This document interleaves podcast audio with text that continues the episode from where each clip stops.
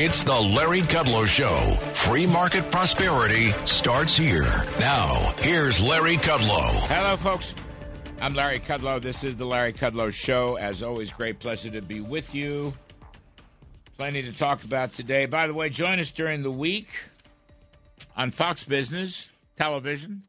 Name of the show is Kudlow, 4 to 5 p.m. every day, Monday through Friday. And if by some crazy chance you can't get us at 4, you should uh, text your favorite nine year old. Just text your favorite nine year old who will show you how to DVR the show, and you'll never miss a thing. And here on radio, you can live stream us over the internet all across the country. Just it's LarryKudlowShow.com. Is that right, kids? LarryKudlowShow.com. Runs all across the country, throughout the world, throughout the solar system. We have terrific ratings throughout the solar system. So, lots to talk about today, but the lead story is still the energy story. As I might add, uh, oil prices creep up back towards $100 a barrel. They had gotten below 80 and gasoline prices nationwide are now moving back to four dollars a gallon. They had to be down to three seventy five or some such. And some of this, a lot of this, was because the Saudis and their pals in OPEC, and now it's called OPEC Plus, right? So it includes Russia, decided to take a stick and poke it in Joe Biden's eye. And instead of helping out with more production, they cut back 2 million barrels a day of oil production. Cut back 2 million. The Biden people were feverishly lobbying them to no avail.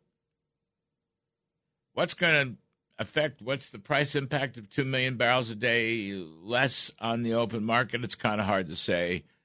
Uh, prices have been creeping up about 10 bucks in anticipation of this. As I say, I think you're going to get your oil. Uh, Brent will go through $100. That's European crude. U.S. West Texas will go pretty. Will be challenging $100 within a week or two. Gas prices, which already on the West Coast or California, gasoline prices are close to seven dollars, but around the country they have fallen back uh, from five dollars to as low as I think three seventy five, the national average. That's creeping up now to three dollars and ninety cents. It'll be at four dollars, uh, and of course these blue states, with their high taxes and so forth, will be well through four dollars, right on the eve of the election, right on the eve of the election. So it's interesting to me, and there's a few important points here. The Saudis and OPEC paid no attention to Biden. He had been over there, what, this past summer, late spring, early summer, begging them to keep the oil spigots open. Nothing ever happened. And you sort of ask yourself why. Well, Saudi Arabia has always been an ambiguous ally. Probably the worst part of it is Russia, Putin, benefits from higher oil prices. We are, I'm sorry, not we, OPEC Plus, with their decision to withdraw 2 million barrels a day and raise prices, let's call it in round numbers, by 20 bucks, 25 bucks. You know, that goes right into Vladimir Putin's coffers and helps him finance his war against Ukraine. So it's a bad story. Uh, wait a minute, though. The Bidens continue to press for some kind of nuclear deal with Iran. Iran, who hates America, hates Israel, hates the Saudis, the principal sponsor of state terrorism throughout the Middle East and elsewhere around the world. Iran, who does a lot of business with Russia. Iran, who does a lot of business with China. Biden's people keep trying to press for an Iran nuclear deal, which is insane. They lie, cheat, steal, kill. The uh, international UN inspectors can't get in there. There'll be no verification of any deal. That's the Iranian story. Why are we doing this? By the way, a deal with Iran would give them a couple hundred billion dollars. A deal with Iran would open up their oil spigots because we've had very tough economic sanctions on Iran put in place by President Donald Trump. Those sanctions would be lifted. This is Biden's search for oil. And then hang on a second, there's more. Now we read in the papers and we hear from insiders that once again, Biden's team is negotiating with that great democracy loving friend of the United States, Venezuela. Venezuela? Wait a minute. Venezuela is a communist country. Nicolas Maduro hates the United States. Venezuela is run by the Cuban Secret Service. Everybody knows that. When I worked in the White House, we paid a lot of attention to Venezuela and we tried to cook up some plans that would overthrow Maduro. I mean, the, the only elected national representative from the National Assembly is Guaidó. I mean, he's really the president of Venezuela, but Maduro holds the uh, holds the instruments of power, the institutions of power, particularly you know the secret secret police, the interior, the finance ministry, the communications, and so forth.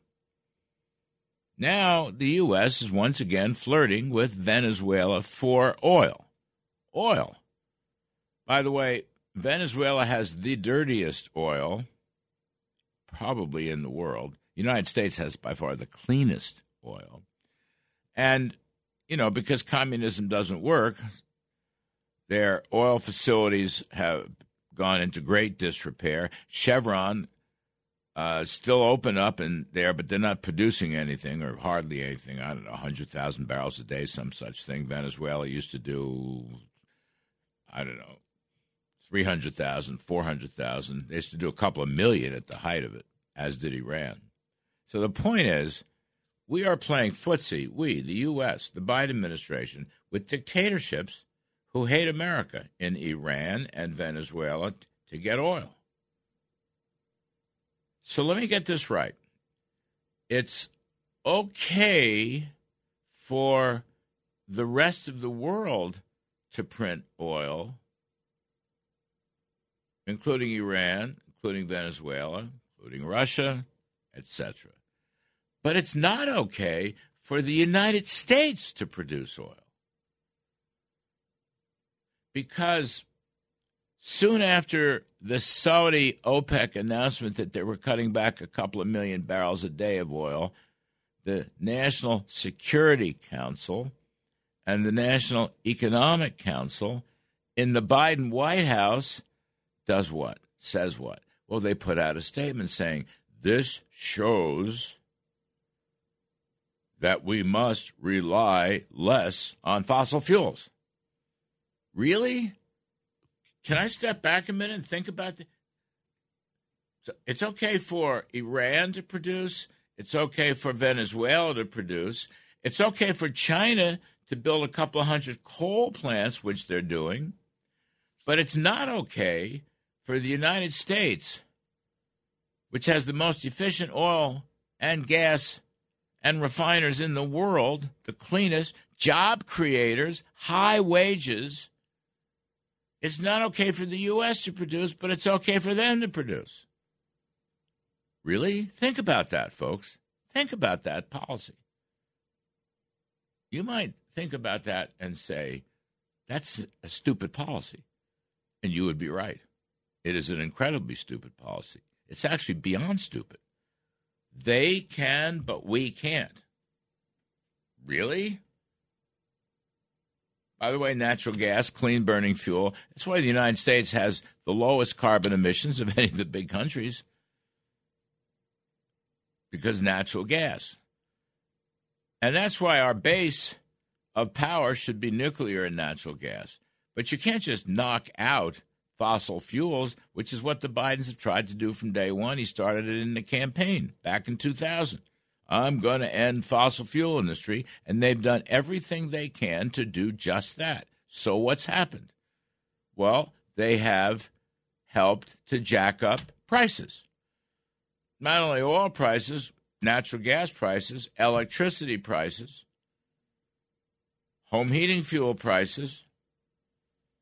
By the way, in California, if you have an electric vehicle, you can't recharge your battery. Why? Because there's an electricity shortage in California, the land of fruits and nuts. Why is there no electricity? Well, I'll tell you, because they won't have any, they have no oil and natural gas production left, essentially. What a great idea that is.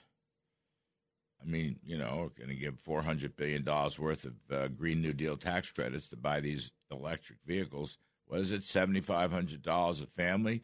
And if it's a union shop, you get, I don't know, up to $12,000. Well, you can't recharge it because they don't have any electricity because Gavin Newsom, Governor Gavin Newsom, who, by the way, personally, I, am never personal, but Governor Gavin Newsom out there has basically closed down fossil fuels. That's Biden. That's the Biden utopia. Take a look at California. Anyway, I don't want to digress too far right this second.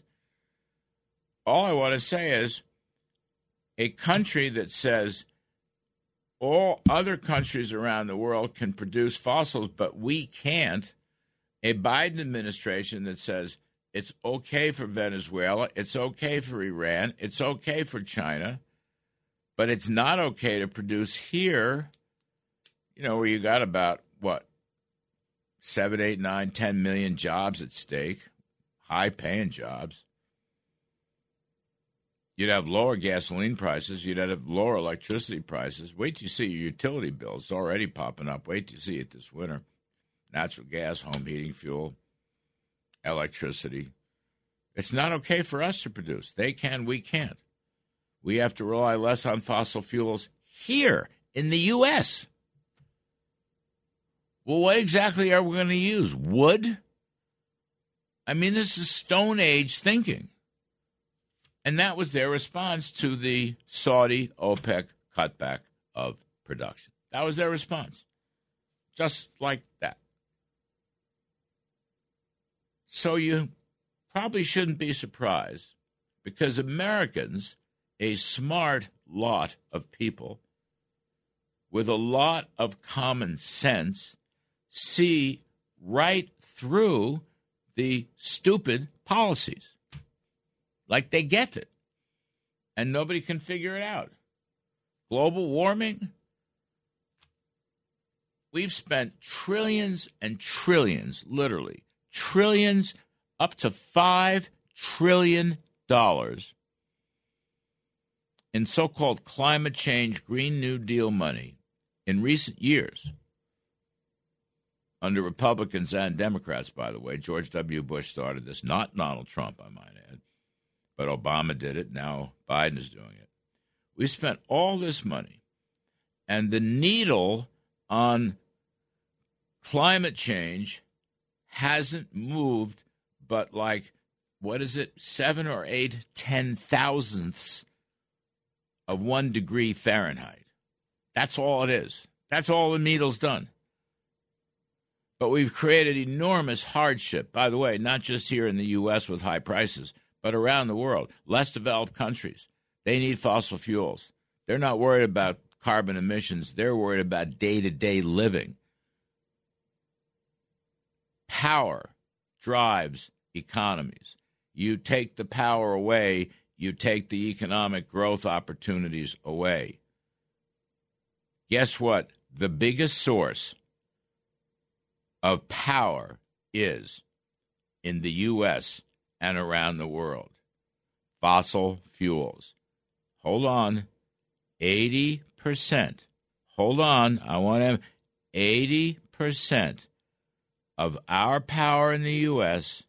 and power around the globe, 80% comes from, you guessed it, fossil fuels.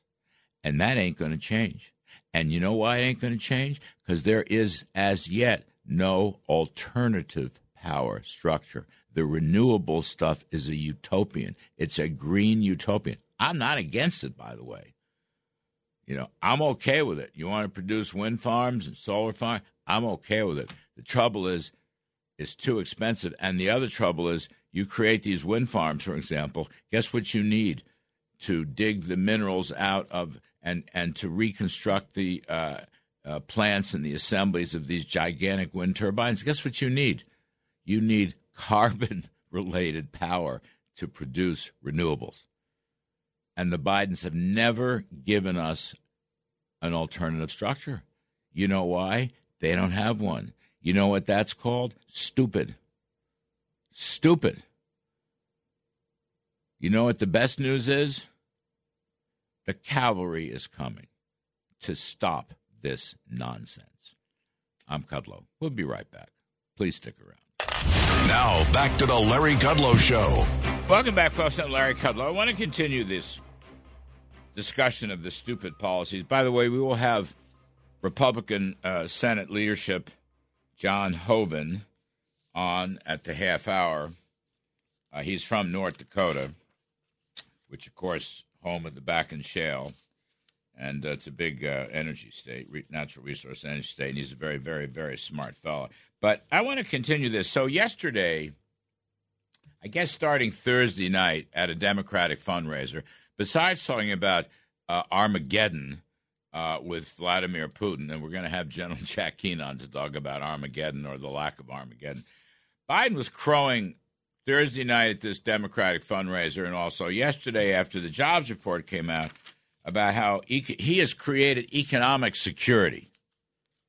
Economic security. Uh, four weeks before the election, where, by the way, all the polls of likely voters are now shifting toward uh, Republicans. I mean, the cavalry really is coming in the House and the Senate. And by the way, we will have uh, Lee Zeldin, Congressman Lee Zeldin, running for governor of New York, who has pulled even now in this massive blue state, he has pulled even with uh, uh, Kathy uh, Hochul, who was the uh, Democrat who replaced Andrew Cuomo.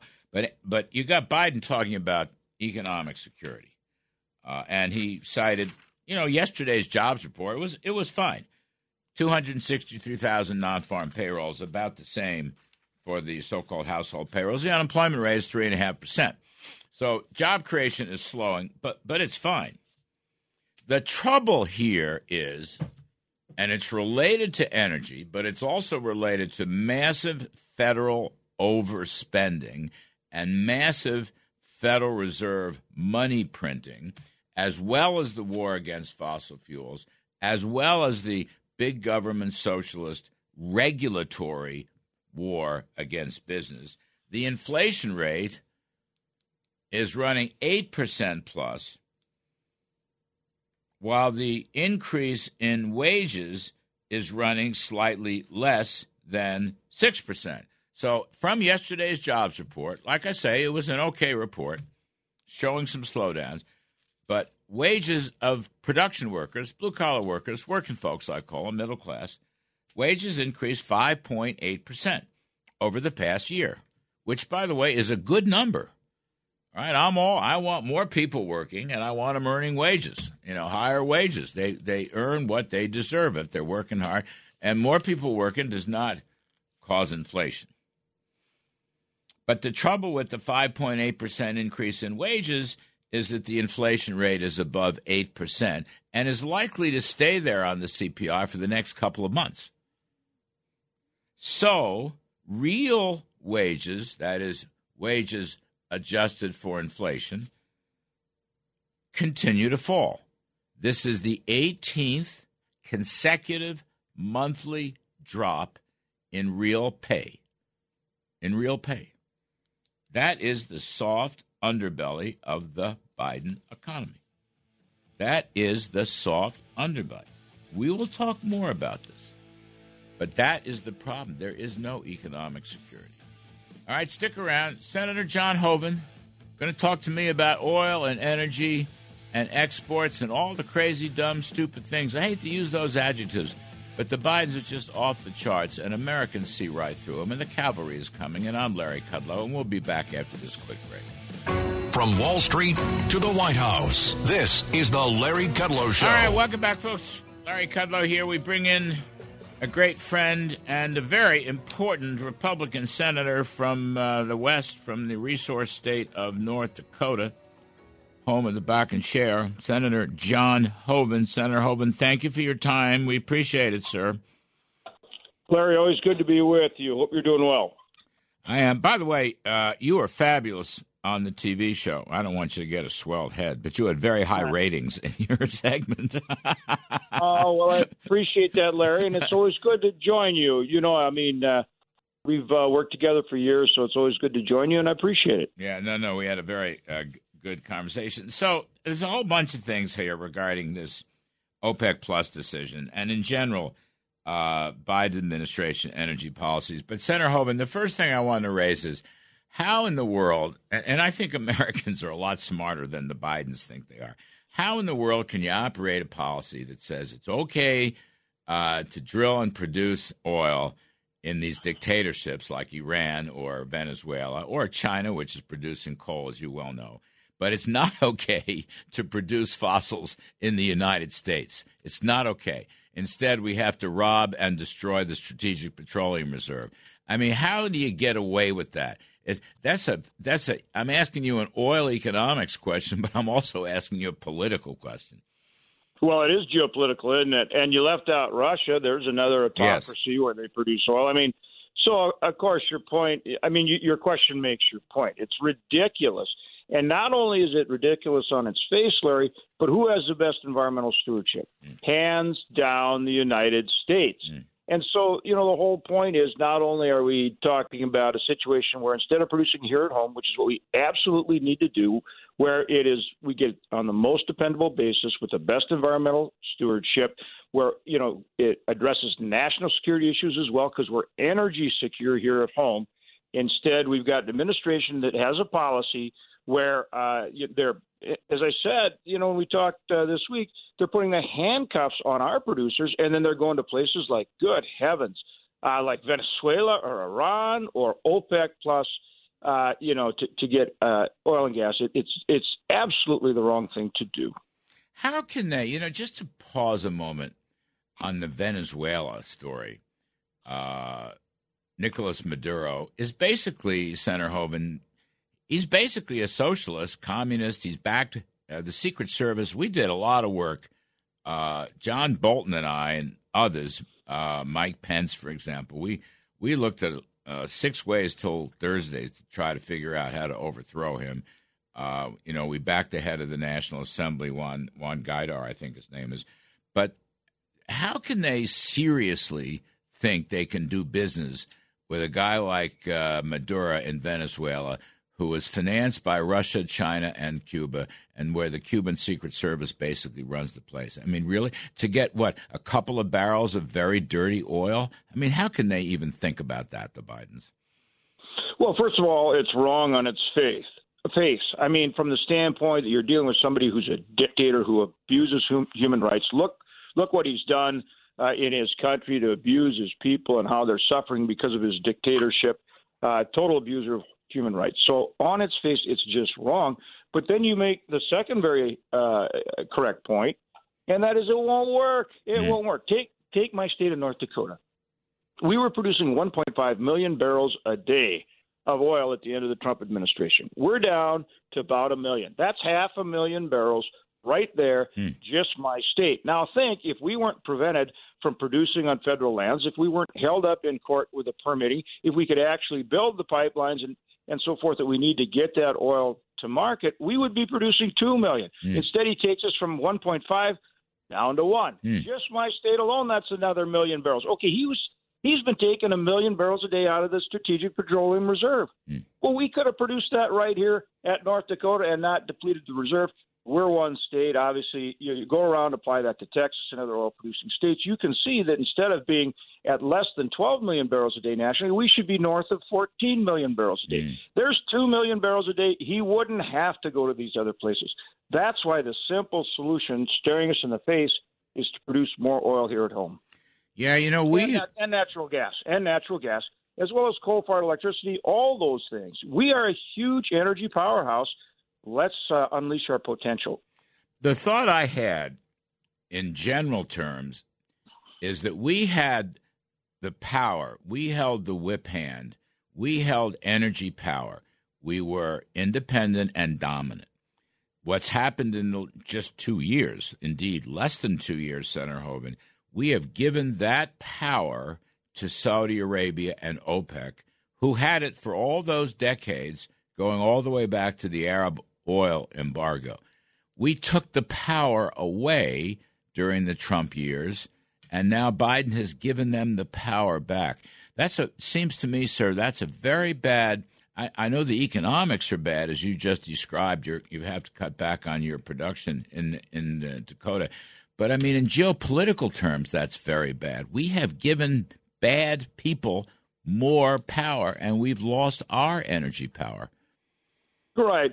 I mean, and again, it's not just about energy. Remember, we're staring at, at inflation that that it that hits our low income people the hardest. They're seeing a situation where you know inflation is is uh, more than chewing up any wage gains they're making. Um, you know, so I mean, you're seeing inflation at run north of eight percent, wage gains at running maybe five percent. That actually dissipates their actual wages. And remember that energy cost that, that's a component of inflation in every product and service. So first, mm. as you said, the, the economic thing, but but you're making a very important point.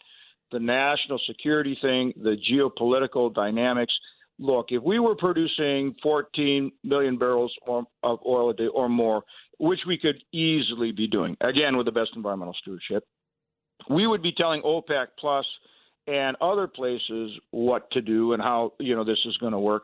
And we wouldn't even, I mean, with Maduro and Iran and places like that, we'd put crushing sanctions on them. I mean, you deal from a position of strength, not weakness.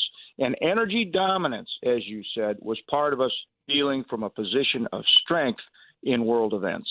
You know, like it or not, like it or not, Biden's uh, worldwide powered 80% by fossil fuels, Senator Hoeven.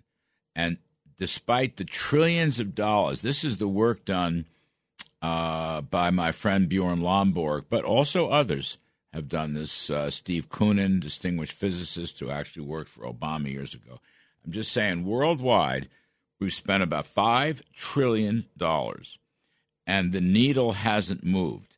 So 80% of the world's energy comes from fossil fuels. That has not changed. And I'm not against renewables. I don't think you're against renewables, but you don't end fossils in order to support renewables. And this is why I talk about this power shift, sir. The power shift troubles me enormously. We took OPEC's power away. Now we've just given it back, and they are not our best buddies. Well, there's a there's like three things that I want to bring up there because I mean I think you really you know, got onto something uh, that's very important. First, as far as the, we have to look at things globally. So the the, uh, the whole aspect of more energy, more cost effectively, more dependably, and addressing the, the, all the security issues is our ability to drive the technology. Uh, you know, you're an economist. Mm. You know that nobody has greater innovation and entrepreneur uh, activity uh, and all those things that drive technologies better than the United States. So as we drive the technology forward in, in energy production and development, we do it. We enhance the environmental stewardship, and then the rest of the world adopts it. So, like you say, you know, 80% of the world still using fossil fuels. We're the place where the technologies are developed, where we produce it more effectively, efficient, and efficiently with better environmental stewardship, and then other countries adopt it. That's the real solution to more energy mm. and with the best uh, environmental stewardship is you advance the technologies. We do that here. So empower the investment. Don't hold it up with this ESG stuff and all these other things. Let those unleash those market forces, Larry. That's how, mm. like you say, as far as producing all energies, sure, types of energy, but it should be through market forces and innovation and entrepreneurial activity and new technologies. That's not only what benefits our country, and I know you know this because I mean that's your the training. This is in your wheelhouse. But then the other countries will adopt it around the globe, and so that's the best approach from an economic standpoint. Unleash those market forces, and then, like you say, you empower free societies like ours, mm. and you put the you know you put the hammer down on those autocracies and those abusers of human rights. Yeah, that's really the key thing. I mean, I remember, uh, Senator, when I was a young pup starting out, uh, I was working at the Federal Reserve Bank of New York in the uh, early mid 70s when uh, I guess it was 73, 1973, the uh, Arab oil embargo, which destroyed our economy. And then we had multiple threats of that. I went to Wall Street in the 70s and 80s. But you remember there was a time when we, we all held our breath every time OPEC met. Why? Right. Because we knew they weren't going to help us. We knew they were going to hurt us if they possibly could. Uh, those days ended, and now they've come back. I mean, the attention paid to this recent meeting was mind boggling. Yeah, for you and me, it's we're old enough to remember '74 and the Arab oil embargo and all that. And and you know, come on, I mean, those are the kind of things you got to learn from and make darn sure we never repeat. And then they were talking about peak oil like we wouldn't be able to go get it. And then we develop hydraulic fracturing and directional drilling and all these kind of things. And you know, we we could produce oil forever and then some. And again, we do it with such better technology and such better environmental stewardship and all these things. You know, good grief, we learned that lesson.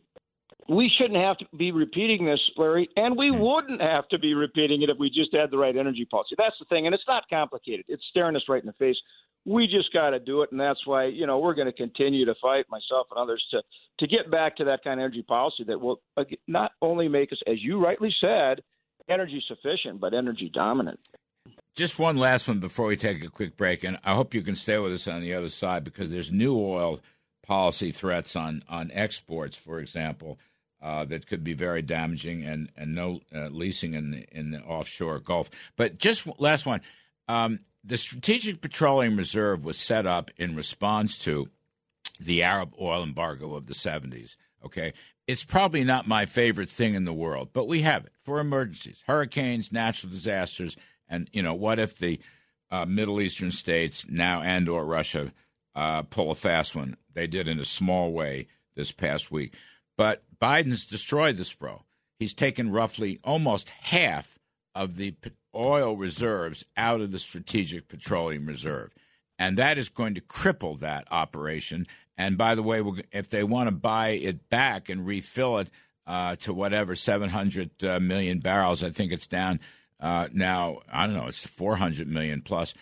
They're going to have to do it at $100 price of oil. I mean, I think that was one of the motivations of OPEC. Instead of 50 or 60, they're going to keep it at 100 or who knows. So Biden's destroyed SPRO, which was a main baseline function for energy security as well as national security.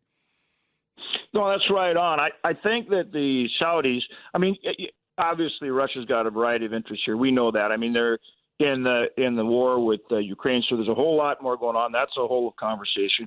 But for the Saudis, they're looking at, at a global slowdown. So they're they're saying, okay, if we get recession, the price of oil is going to continue to go down. Mm. Then the Biden administration is going to quit taking uh, oil out and buy it back cheaper. Mm. So they, the Saudis don't want a lower price oil. So what do they do? They say, okay, we're going to step right in front of the Biden administration and we're going to drop it 2 million barrels. And now they've effectively stymied him on both counts.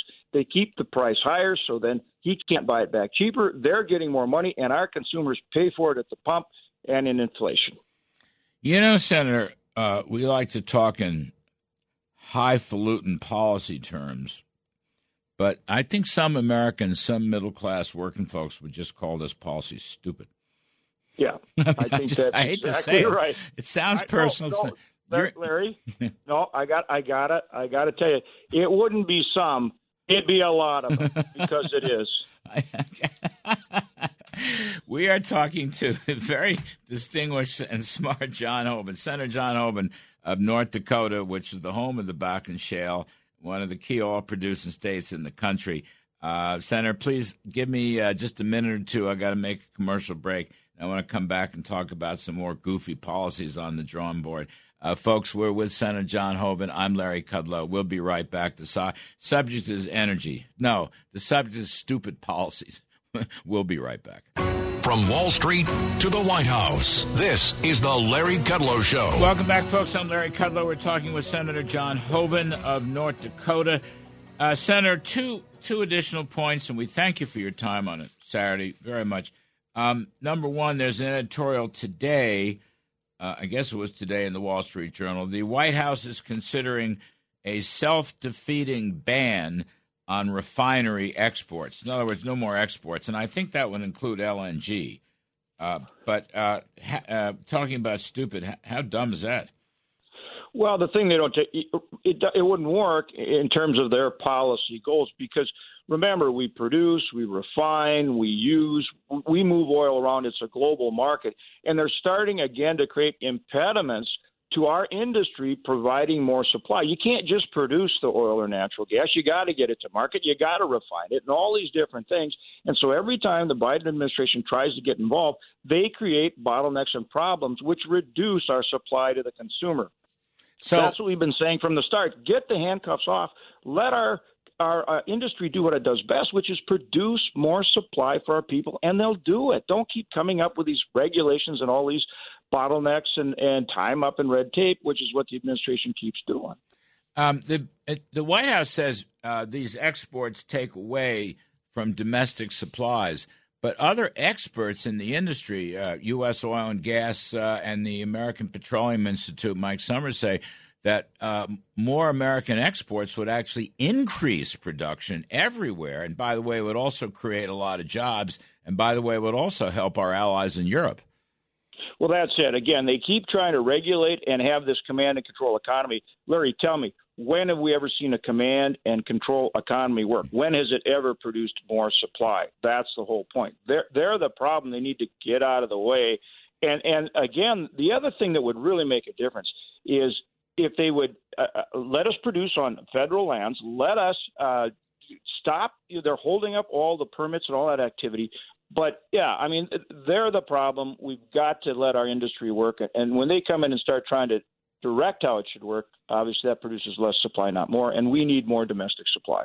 So the, the other policy uh, percolating, uh, I think we're very, cl- uh, we, the Bidens are close to this, is um, uh, putting an end, blocking all, uh, I guess, permitting, leasing, drilling in uh, federal offshore oil. So they're just going to. See, they that, they still okay. They they put a moratorium on all leasing on federal uh, lands, onshore and offshore. Hmm. Now they've only opened up 20% onshore, and they raised the royalties and they raised the taxes, and their whole. They say there's that, that there are leases out there they've awarded that's true, and they're holding them up by either A, not permitting them, or B, the environmental groups are holding them up in court, so they can't be produced. And offshore, they haven't done anything because they're studying and they're putting out proposals on how to do it. They can, you know, delays defeat. They can do that forever. The point is, they come out with these policies on how they're going to, you know, get in and talk about exports and that kind of stuff. All they really need to do is come out and say, okay, we we now are going to put a, an a push on producing mm. oil and gas here at home and then give the industry what it needs to do it. And it would immediately it would immediately bring the price down. Even before that supply comes to the market which it would that's the most expeditious way to do it Larry. Even before that you know it would bring the price down because people you know that's the futures market. People anticipate right. now they're going to let our people produce and that'll bring it down immediately. You know, you know that. that's a great point. Market x energy market expectations will shift quickly. Uh, and, sure. and bring a lot of that price is those, anticipated future direction right, of supply. You know right. that. That's exactly no. That's hundred percent right. The futures market, and then it gets discounted into this. Uh, you're you're just exactly right. So I mean, here we go. So OPEC, uh, you know, puts a stick in, in Biden's eye and, and cuts back production. And the two things that come out is a, a, ban on refinery exports and a ban on offshore drilling. I mean, that's like the white flag of surrender, Senator Hoeven. I mean, it's just the white flag. Instead of fighting, as you say, you know, the Energy Information Agency said a couple years ago we would be at 14 million barrels per day in 2022 this year, on our way to 15 million barrels a day in 2024. Instead, as you pointed out, in North Dakota and elsewhere, we're cutting back. We're still under 12 million. Uh, it, I mean, this is the white flag of surrender. That's the way I see it. Larry, I gotta invoke the name of a guy that you work for, and I know have immense respect for. Me too. Yep. President Ronald Reagan. Yep. You know, if you want If you want less of something, you tax it and you regulate it, and that's exactly what they're doing. And if you want more, you encourage that investment by the industry and, and allow market forces to work. And and that's exactly what we're seeing happen is is he's holding it up with taxation, regulation, restriction, government direction instead of just letting our folks do what they do best and what they can do if we just let them do it. Take the handcuffs off. I love that. Take the handcuffs off. Love that. Going to use it. We're not going to put it into heavy use.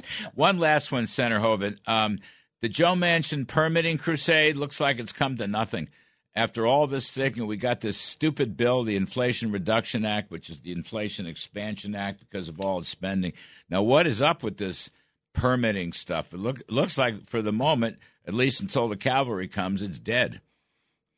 Well, that's the thing is we can't do permitting and name only, right? We mm-hmm. can't have permitting and name only. So Shelley Moore Capito's put forward a bill. If Democrats seriously want to do something on permitting instead of just talk about it, then they need to look at that bill, and and then you might be able to move something forward. But you may be right if if they're just going to talk about it, not really be able to do something that works. Uh, you know, we've got to win this election in 22. Stop the Biden agenda get these things going that that work. You saw the House plan, uh, and, and, then uh, win in 24 and get back to the kind of policies that mm. uh, you know that we uh, will grow our economy and and uh, get back to energy dominance and empower our people and get rid of this terrible inflation. Uh, just the last one, then. So you have an ear to the ground. How's the election look in the in the Dakotas, in the mountain states? What are you seeing, Senator Hoeven? Well, I think you know we're working hard as our, our Republican candidates across the board, and and we know that you know I mean obviously we're, we're hopeful in the House that uh, Republicans will get a majority in, in the Senate. You know we got to keep working. It it's a, it's a tough race, and and we have to defend more seats than uh, uh, the Democrats. So we, we got to keep keep working here and hope we can get the majority. All right, Senator John Hoeven, North Dakota. Can't thank you enough. Terrific rundown. All right, folks, we're going to take a Thanks, quick break. And at the top of the hour, we're going to bring in General Jack Keane, and we're going to talk about Armageddon. This is Biden's latest Armageddon. I don't really think so, but we'll hear what General Keane has to say. I'm Kudlow. Please, plenty more to do. We'll be right back. It's the Larry Kudlow Show. Free market prosperity starts here. Now, here's Larry Kudlow. Welcome back, folks. I'm Larry Kudlow. This is the Larry Kudlow Show. It's great to be with you as always. By the way, you can uh, live stream us on the internet. LarryKudlowShow.com. LarryKudlowShow.com all across the country, throughout the world, and throughout the solar system. And we welcome back to the show my great friend and mentor, General Jack Keane retired four star general, chairman of the Institute for the Study of War, Fox News senior strategic analyst, and Presidential Medal of Freedom recipient. God bless. I was in the room when he received that award. General Keane, welcome back, sir. We appreciate it very, very much. Yeah, delighted to be here with you and your audience. Uh, look forward to it. Thank you, sir. So, I'd like to talk about uh, Joe Biden's um, throwing out the word Armageddon, meaning nuclear Armageddon. He said it at a Democratic fundraiser, I guess, on Thursday. It sent a lot of high anxiety around the country, nuclear war. He referred back to the Cuban Missile Crisis, which is a somewhat different situation. Uh, and then on Friday, the White House told reporters there was no new information about any Putin intentions regarding nukes that might have prompted Mr. Biden's focus on a potential, I guess, tactical nuclear weapon. Anyway, I uh, wanted to get your take on it, sir. What is this all about? Yeah, well, we certainly don't know for sure whether this was uh, President Biden, you know, sort of exaggerating uh, some of the challenges that he's facing as president to dramatize it at a fundraising audience for that effect, fundraising uh, or is this something he seriously believes? Mm. Uh, that Armageddon, so to speak, and the potential of nuclear wars is, around the corner. I, I mean, if he if, if he truly believed it, then why is he not uh, speaking to the American audience uh, from the Oval Office about a serious existential threat that we're facing and telling the American people what he's doing about it? He should also go to the Congress of the United States and seek legislation condemning Russia's actions and I, that would be so overwhelmingly bipartisan. I think no one would vote against it. And also allies and partners. I mean, why wouldn't we pull our allies together to deal with this and make certain uh, that we're putting together a deterrence? And I also think uh, those who, if, if something like this happened, India would no, no longer be neutral. They would likely sever the relationship with Russia, and they should be talked to. And even China, I think, Larry, that China, if a nuclear weapon went off in Ukraine, China would see that, in my view, as a reckless act, uh, n- not needed whatsoever. And also, it puts in the minds of those uh, countries around China, South Korea, Japan, Taiwan, all who have technology capable of rapidly developing nuclear weapons to put on the table, do they now have to have something that preserves the regime themselves? So, yeah, his actions don't measure up to the words that he was using, in my view, and it was likely he was dramatizing it somewhat. Mm. You know, that last point is so interesting that these other countries would want to accelerate their own activities uh, towards nuclear weapons, which is the kind of proliferation spread that we don't want. What um, I don't, I just don't understand. Look, you're in, te- you're involved in the intelligence community, among other things. I mean, are you hearing that? I know Putin threw this out. I know Putin started this a few weeks ago. Are you hearing anything regarding what Putin might do? I mean, his military situation, uh, as you have taught us, is deteriorating rapidly. Everybody knows that's become front page news. You were you were there quite some many weeks ago, but I mean, what is there out there that might have prompted Biden to all of a sudden put this on the table? Yeah, I I, I don't know. I mean, what? Uh, certainly, you have to take uh, Putin's brandishment of nuclear weapons and veiled threats. His surrogates, uh, you know, use much more direct uh, words to describe it. And you have to take that seriously. And I accept the, the administration at face value when they say that they believe the consequences of uh, Russia doing that would be catastrophic for Russia and they have conveyed to Russia what that would be with some degree of specificity.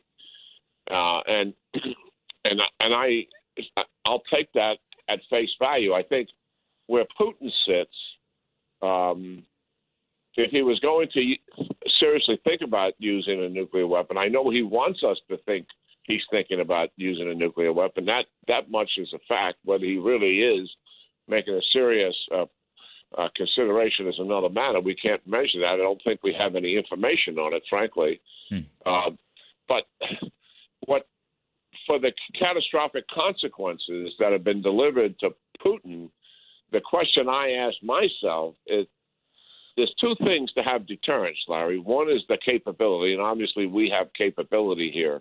We would not respond in kind with a nuclear weapon, a counterattack. Uh, I, I don't see that at all. And secondly, we would probably not put any troops into Ukraine. But I do believe uh, that a nuclear weapon in Ukraine with the radiation spread would bring the United States and NATO into an air and missile attack on Russian forces inside of Ukraine, which would be quite devastating. And, and it would end the war in a sense. The Russian military would be destroyed. Uh, Putin certainly understands that but does he believe Biden would do it? Mm. I mean that. So you have to have the capability, which we have. Mm. Putin knows that, and two, your adversary has to believe that you will execute, and and that's the concern I have when it comes to Putin and Biden, because the undercurrent of the administration, even to this day, is don't provoke Putin. Mm. That that it was there before the war don't send the Trump lethal weapons that had been programmed in March of 21 when 70,000 showed up on the border. And the president said, well, the reason I'm delaying it because I don't want to provoke Putin. And then we wouldn't give Putin, uh, we wouldn't give the Ukrainians advanced weapons. Don't provoke Putin. Mm. We're still holding back. I mean, I was in the Ukrainian embassy yesterday talking to their military leaders and the ambassador, you know, trying to figure out, you know, how we can help them uh, with the struggle they're facing and the struggle that they face every day uh, with the United States government, which has been very supportive of them, but also holds back. And they need uh, something called the Army Tactical Missile System. It's a long-range, 200-mile missile which can reach the uh, the bases that are inflicting damage on Ukraine uh, from Crimea. And the Russians know full well the limitations of the, the HIMARS weapons, which have been very good for Ukrainians. They've been devastating, but the Russians have pulled everything back beyond their range. And and the Ukrainians, I think, legitimately give us the longer range missile. So I mean, this has been going on for weeks. They want advanced fighters, F-16s. The chief of staff of the Air Force is all in, uh, but uh, the policymakers are are debating whether they should do this or not. And it all it's the undercurrent once again of don't provoke Putin. And and I think you really got to give the Ukrainians as much means as possible to defeat this Russian army and regain their territory. It makes the most sense. It's the best deterrence uh, in pushing Russia back on its heels and taking away Putin's ambitions to retake the former Soviet republics that are now part of NATO. And, and and you know, talking to Polish leaders, they that's what they saw. It, the Polish leader, the director of the National Security Bureau, uh, equivalent to Jake Sullivan, said generally, he said, we are fighting the war that we knew we were going to fight against Russia in the future, mm. and that is why I'm taking tanks and other vehicles out of my operational units and giving them to the Ukrainians so they can defeat the Russian army now. Mm. We don't have to fight it later. And that should be what most people in Europe see. Establish this deterrence and and certainly defeat the Russian army now.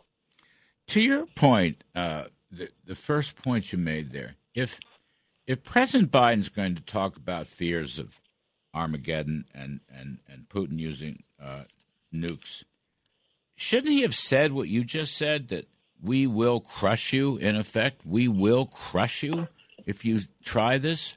But he didn't say that. He didn't say that. Uh, what what they have said, to quote them, and he's used, uh, you know, the Secretary of State and uh, Jake Sullivan, the National Security uh, Advisor, on various talk shows to carry the message that we have told uh, the Kremlin leadership there would be catastrophic consequences if they used a tactical weapon, nuclear weapon, and we have specified to them what those consequences would be. Uh, I'm assuming, I can only assume, that they've told them what we would do to the Russian military inside of Ukraine, which would guarantee Putin loses the war. I don't know that for a fact, but I'm, I'm assuming that, taking them at face value. Mm. I mean, I don't see how you can distort something like that to the American people uh, when when the when the threat here is serious, and you have to take it seriously. I do think, though, Larry, that the probability of Putin's doing this, despite his brandishment, despite the bluster surrounding this, I mean, what he really wants here is to force uh, the United States and the international community to slow down their support for the Ukrainians. Mm and also force the Ukrainians to the negotiating table by by brandishing the fear of, of nuclear weapons. I we at ISW think the probability is low, hmm. and uh, because of the negative results to Putin. Hmm. Uh, you know, he, he loses the war as a result of it. You would want to use a tactical nuclear weapon to end the war on your to your favor. But I, for a fact, I mean, just talking to the uh, Ukrainian ambassador yesterday, who's clear-eyed and very direct and uh, a wonderful representative of our, our country and our president, said, uh, General, if he used a nuclear weapon, uh, we would continue to fight. The, American, the Ukrainian people will continue to fight. The mm. soldiers will continue to fight. Uh, we, we would never give up. Mm. So they, their resolve would increase uh, as a result of it. I just uh, look, this is your field, not mine, but I, I just, you know, hearing this from President Biden and and the lack of a strong response. I mean, just as you have described it, uh, it just struck me as a sort of, I don't know, exclamation of weakness. is what it sounded to me. It's like, oh my gosh, oh my gosh, Armageddon is coming. And, um, you know, we're in a much stronger position. This is the United States military, for heaven's sakes, and add on NATO. I mean, it just struck me as an expression of weakness, General Keane. And as you know, I don't like that kind of weakness. I mean, I worked for Ronald Reagan, I worked for Trump. I've been in the game a while. I don't like weakness. This is America. Yeah, I know, and I and, and it's unfortunate. I, I I don't think he thought he was going to be recorded. Uh, oh, I, I do believe he was dramatizing this thing a little bit Mm. for the sake of the fundraising audience. Um, sometimes I think he forgets, you know, Mm. the that every word he says uh, goes around the world very quickly, and he Mm. says a lot of inappropriate things, as we all as we all know, having watched this now uh, for two years. But I mean, to be frank, Larry, I mean you're you're, you're right. I, I think from the very perception of the Biden administration when they came into power that Putin saw this as an echo of Obama, somebody that he mastered. Hmm. I think for eight years, and, and Obama just refuses to refused to confront him Hmm. and back down time and time again. And I thought, I believe he he thought that uh, Hmm. President Biden would be quite similar, and he put seventy thousand troops on the border of Ukraine in March of twenty one. And Biden had nearly been in office 60 days. And Biden's reaction to that was to stop the the delivery of, of weapons that had been ordered by the Trump administration to Ukraine. to Ukraine, March Right. of that year. Right. And then, then President Biden made a public statement because he was queried about why are you delaying the shipment of weapons to Ukraine. He said because we do not want to provoke Putin. Mm. Well, that was music to Putin's ears, and he, you know, he put his money down. Mm. I think on Biden being similar to Obama, and and there he hears it in Biden's own words. Mm. Mm. And he shows up after the Afghanistan fiasco with 170,000 troops Mm. in the fall and conducts an invasion. And and I think these are all related. So that's the concern. Yes, it is a weak statement Mm. for sure, General Keane. and particularly that he didn't follow it up I know. uh, with something much stronger. Yeah, on Friday. I know. General Keane, let me just take a quick break and you'll come back for a few more minutes, sir. I want to ask you about the military situation. And there's also a lot of loose talk uh, in diplomatic circles about something called an off ramp. Anyway, uh, if you would be kind enough to stay, sir. We're talking to the great General Jack Keane on all things related to uh, U.S. Soviet uh, relations and, of course, the war in Ukraine. I'm Larry Kudlow. We'll take a quick break. Be right back. When you need mealtime inspiration, it's worth shopping Kroger, where you'll find over 30,000 mouth-watering choices that excite your inner foodie. And no matter what tasty choice you make, you'll enjoy our everyday low prices, plus extra ways to save, like digital coupons worth over $600 each week. You can also save up to $1 off per gallon at the pump with fuel points. More savings and more inspiring flavors make shopping Kroger worth it every time. Kroger, fresh for everyone. Fuel restrictions apply. Now, back to the Larry Kudlow Show. Welcome back, folks. I'm Larry Kudlow. We're talking with General Jack Keane, retired four star general, chairman of the Institute for the Study of War, Fox News senior strategic analyst, and uh, blessedly Presidential Medal of Freedom recipient. General Keane, just in our, I guess we got four minutes left because we went a bit long, but it was terribly important what you told us. A uh, lot of talk about off ramps. Uh, Putin's off ramp. Is Biden looking for an off ramp? Uh, I don't know. I mean, it reads to me like the Ukrainians are doing very, very well. But what's uh, what are you thinking about this business of off ramps?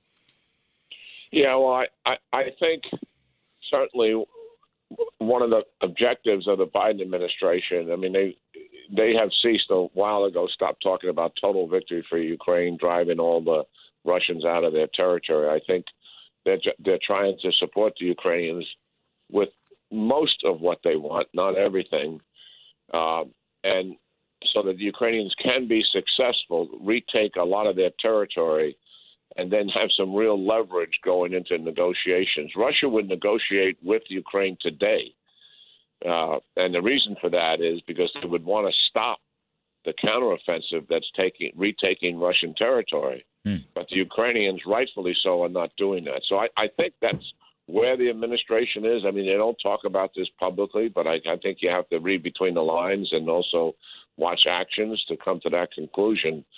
Um, in terms of off ramps, I don't think we should worry about Putin and his off ramp. I mean, why we would want to think about designing some kind of off ramp for him? What what we have in Putin, I believe, is an evil man, and we've known that for 20 plus years. But he's not an irrational actor. He's capable of making strategic mistakes, blundering into an invasion of Ukraine with not having a capable military to accomplish such a such a significant challenge is, is a huge mistake on his part for sure. But one thing we know about Putin: self-preservation, mm. and and he'll figure out a way uh, to make certain that that somehow, some way, he's able to have his off ramp, so to speak, and make certain that he and his regime are going to survive this, because that is what he is about. That's what President Xi is about. Mm. That's what the supreme leader in Iran is about. They're all from the same stripes when it comes to that self preservation, not just their own life, but the regime itself. He'll, I don't think we should worry about it. What should uh, or try to set him up for something? He's going to figure that out himself. What we need to do is just help the Ukrainians press the fight. Right, and that's been your take all along. Uh, events have proven you to be right.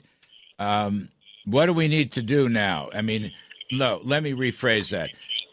The Ukrainians have made a lot of progress in the east, in the northeast, even some progress in the south. Uh, just got a minute left. Uh, what happens next in your judgment, General Keane? Yeah, what they're getting ready to do is conduct a third offensive into the Zaporizhia Oblast, uh, which is between the east and the southern uh, offensives that are taking place right now, and that would take them to eventually retaking Mariupol, mm. uh, which they lost several months ago. They don't have the logistics throughput for that right now, but they're building it in place, and that's what they have on the horizon to continue the counteroffensive. Russia, they want to stop the bleeding, Larry. They're going to try to double the forces on the ground to do that, mm. to hold back the Ukrainians. All right. General Jack Keane, can't thank you enough, sir. Terrific stuff. Folks, stick around, please. We're going to bring in Chris Edwards of Cato. Which states have the best tax burdens? Which states are cutting taxes? New York needs some help on this, too. Anyway, stick around. State taxes coming up, and then Congressman Lee Zeldin, who is going to whoop Hochul. From Wall Street to the White House, this is the Larry Kudlow Show. Welcome back, folks. I'm Larry Kudlow. We're going to bring in my great pal, Chris Edwards, Director of Tax Policy Studies at the Cato Institute. And he's also the editor of downsizinggovernment.org. Boy, there's a triumph of hope over experience. How are you, Chris? So, I'm very good. Thanks for having me, Larry. Uh, so, uh, look, I'll just be direct. You're coming out with your new rankings.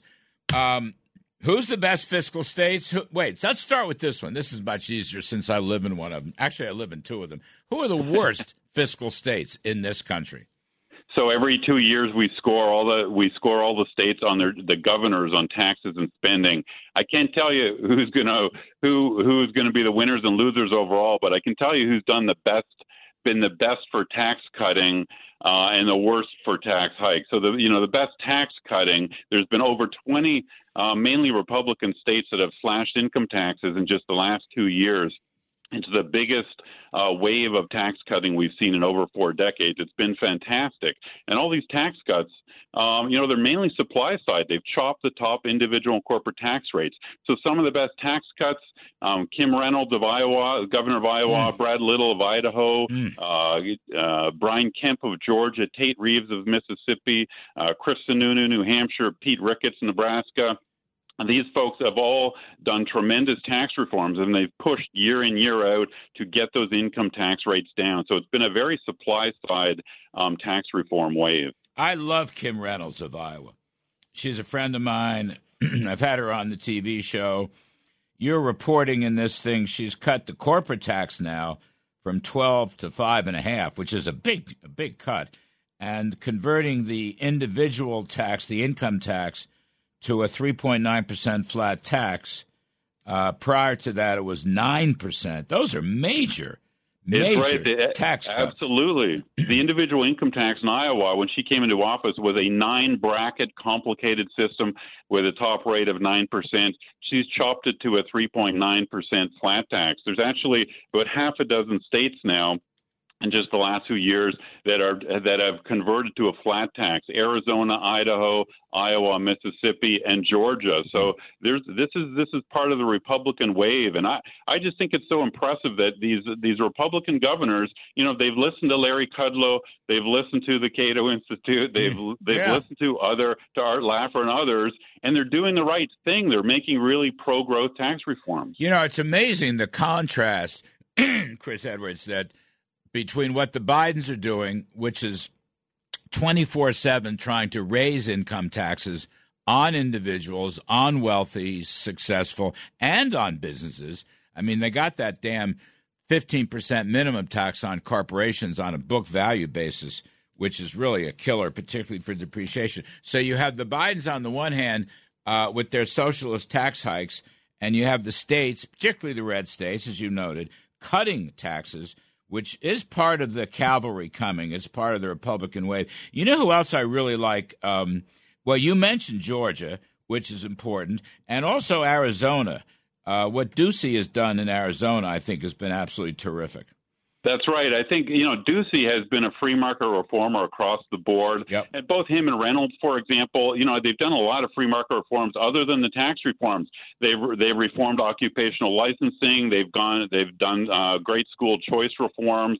So a lot of these, you know, and th- these are all supply side reforms. When you think about school choice, it's a supply side reform. It's you know making sure we have the best human capital investment. So uh, I, it's really great to see that Republican governors, you know, they're listening to the supply side economists yeah. and they're doing the right thing. You know, uh, you also note in uh, your recent report. Arkansas has done some good work. That's what's his name? I know him quite well. Asa Hutchinson. That's right, Asa.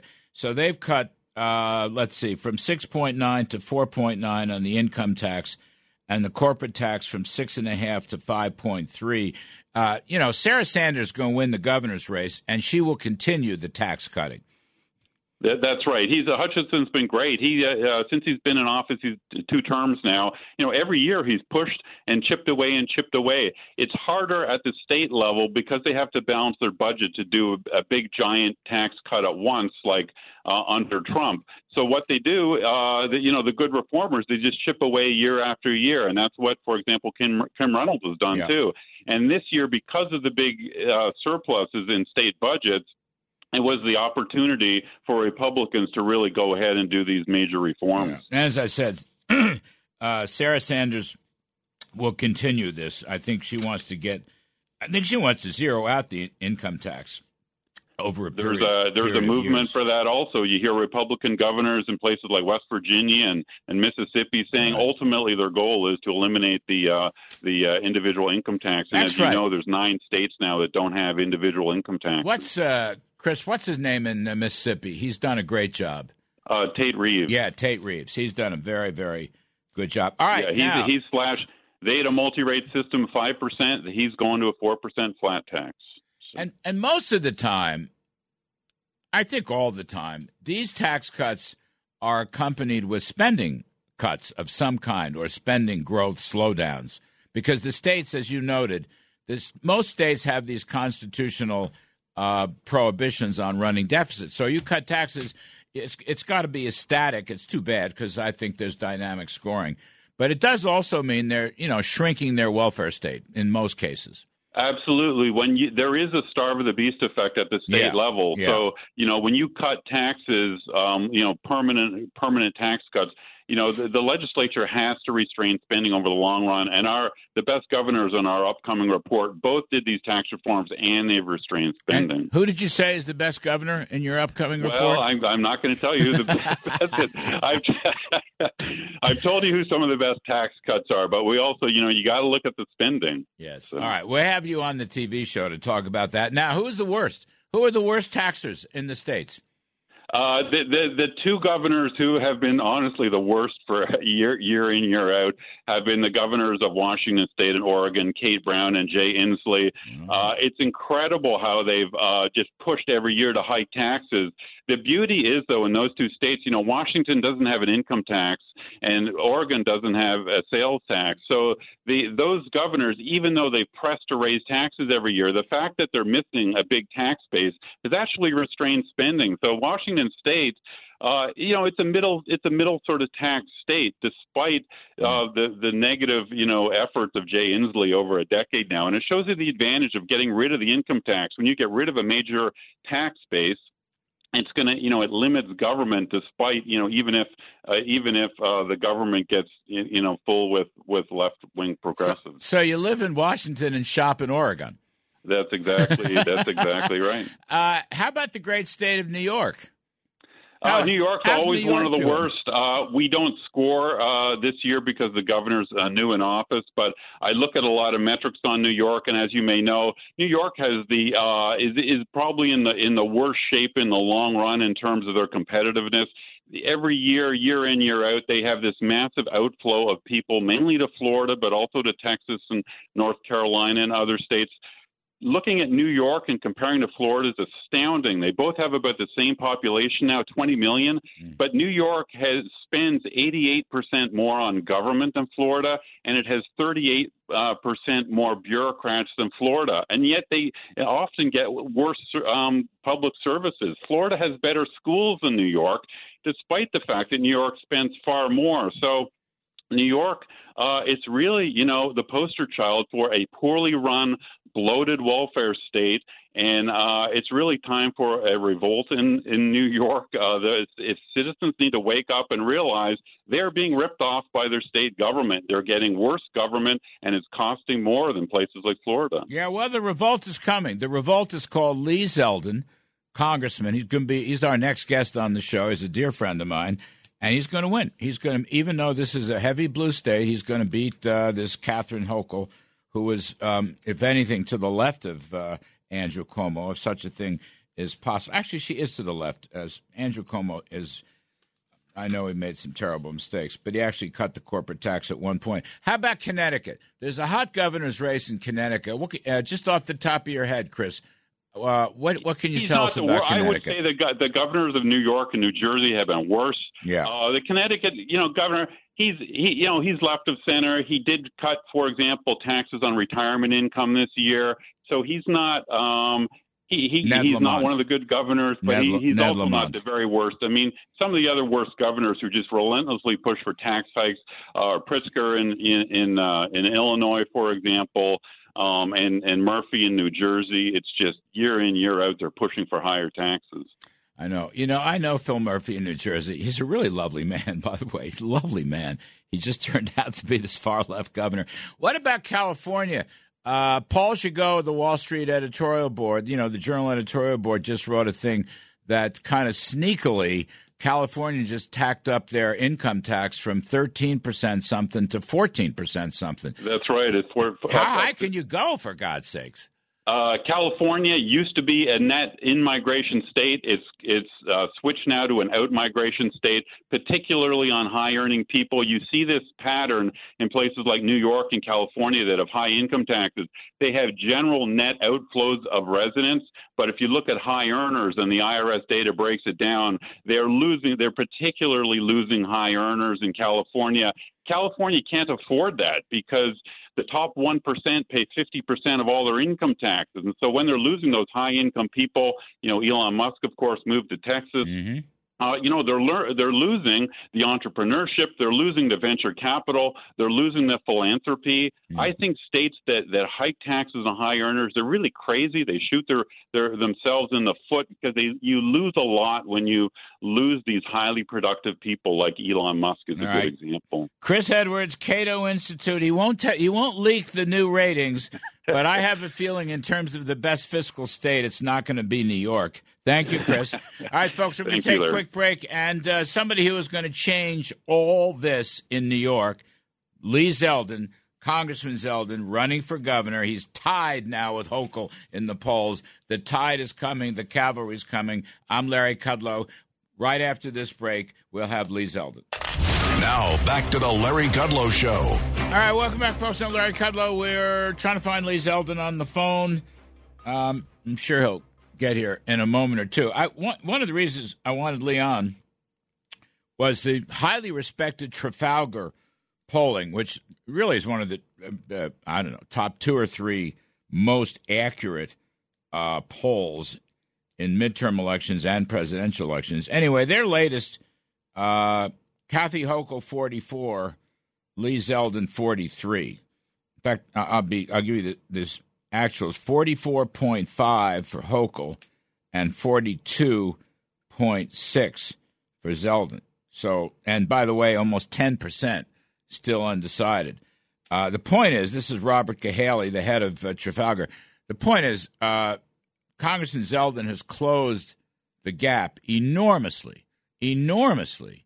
Uh, and all of a sudden, with a month to go, he's just a couple points behind. So the tide is turning. You can see that with great clarity. And um, I think that's, uh, by the by, very much the case nationwide. Not that New York is like the nation, because New York is so totally dark blue and so liberal and so heavily Democratic in terms of registration. But the reality is, uh, Republican Lee Zeldin is making great gains. He would be the first Republican governor uh, since my pal George Pataki many, many years ago. It was about 25 years ago. George was first elected, if I'm not mistaken, if I was right, 1994, and he served three good terms and cut taxes. So anyway, Zeldin is closing the gap. And um, I'll make another point too. We're we're still trying to reach him uh, on the phone. Another point is um, this story that continues to plague uh, Governor Kathy Hochul. These pay to play issues. I mean, they're all scandals. Uh, people are giving her tons and tons of money, donors, uh, and they're getting things in return. Okay, pay to play. There's no question about it and it continues. I mean, she's raking in millions of dollars, uh, record rates, but she's getting Hollywood types and real estate types and healthcare uh, leaders, and of course, registered lobbyists.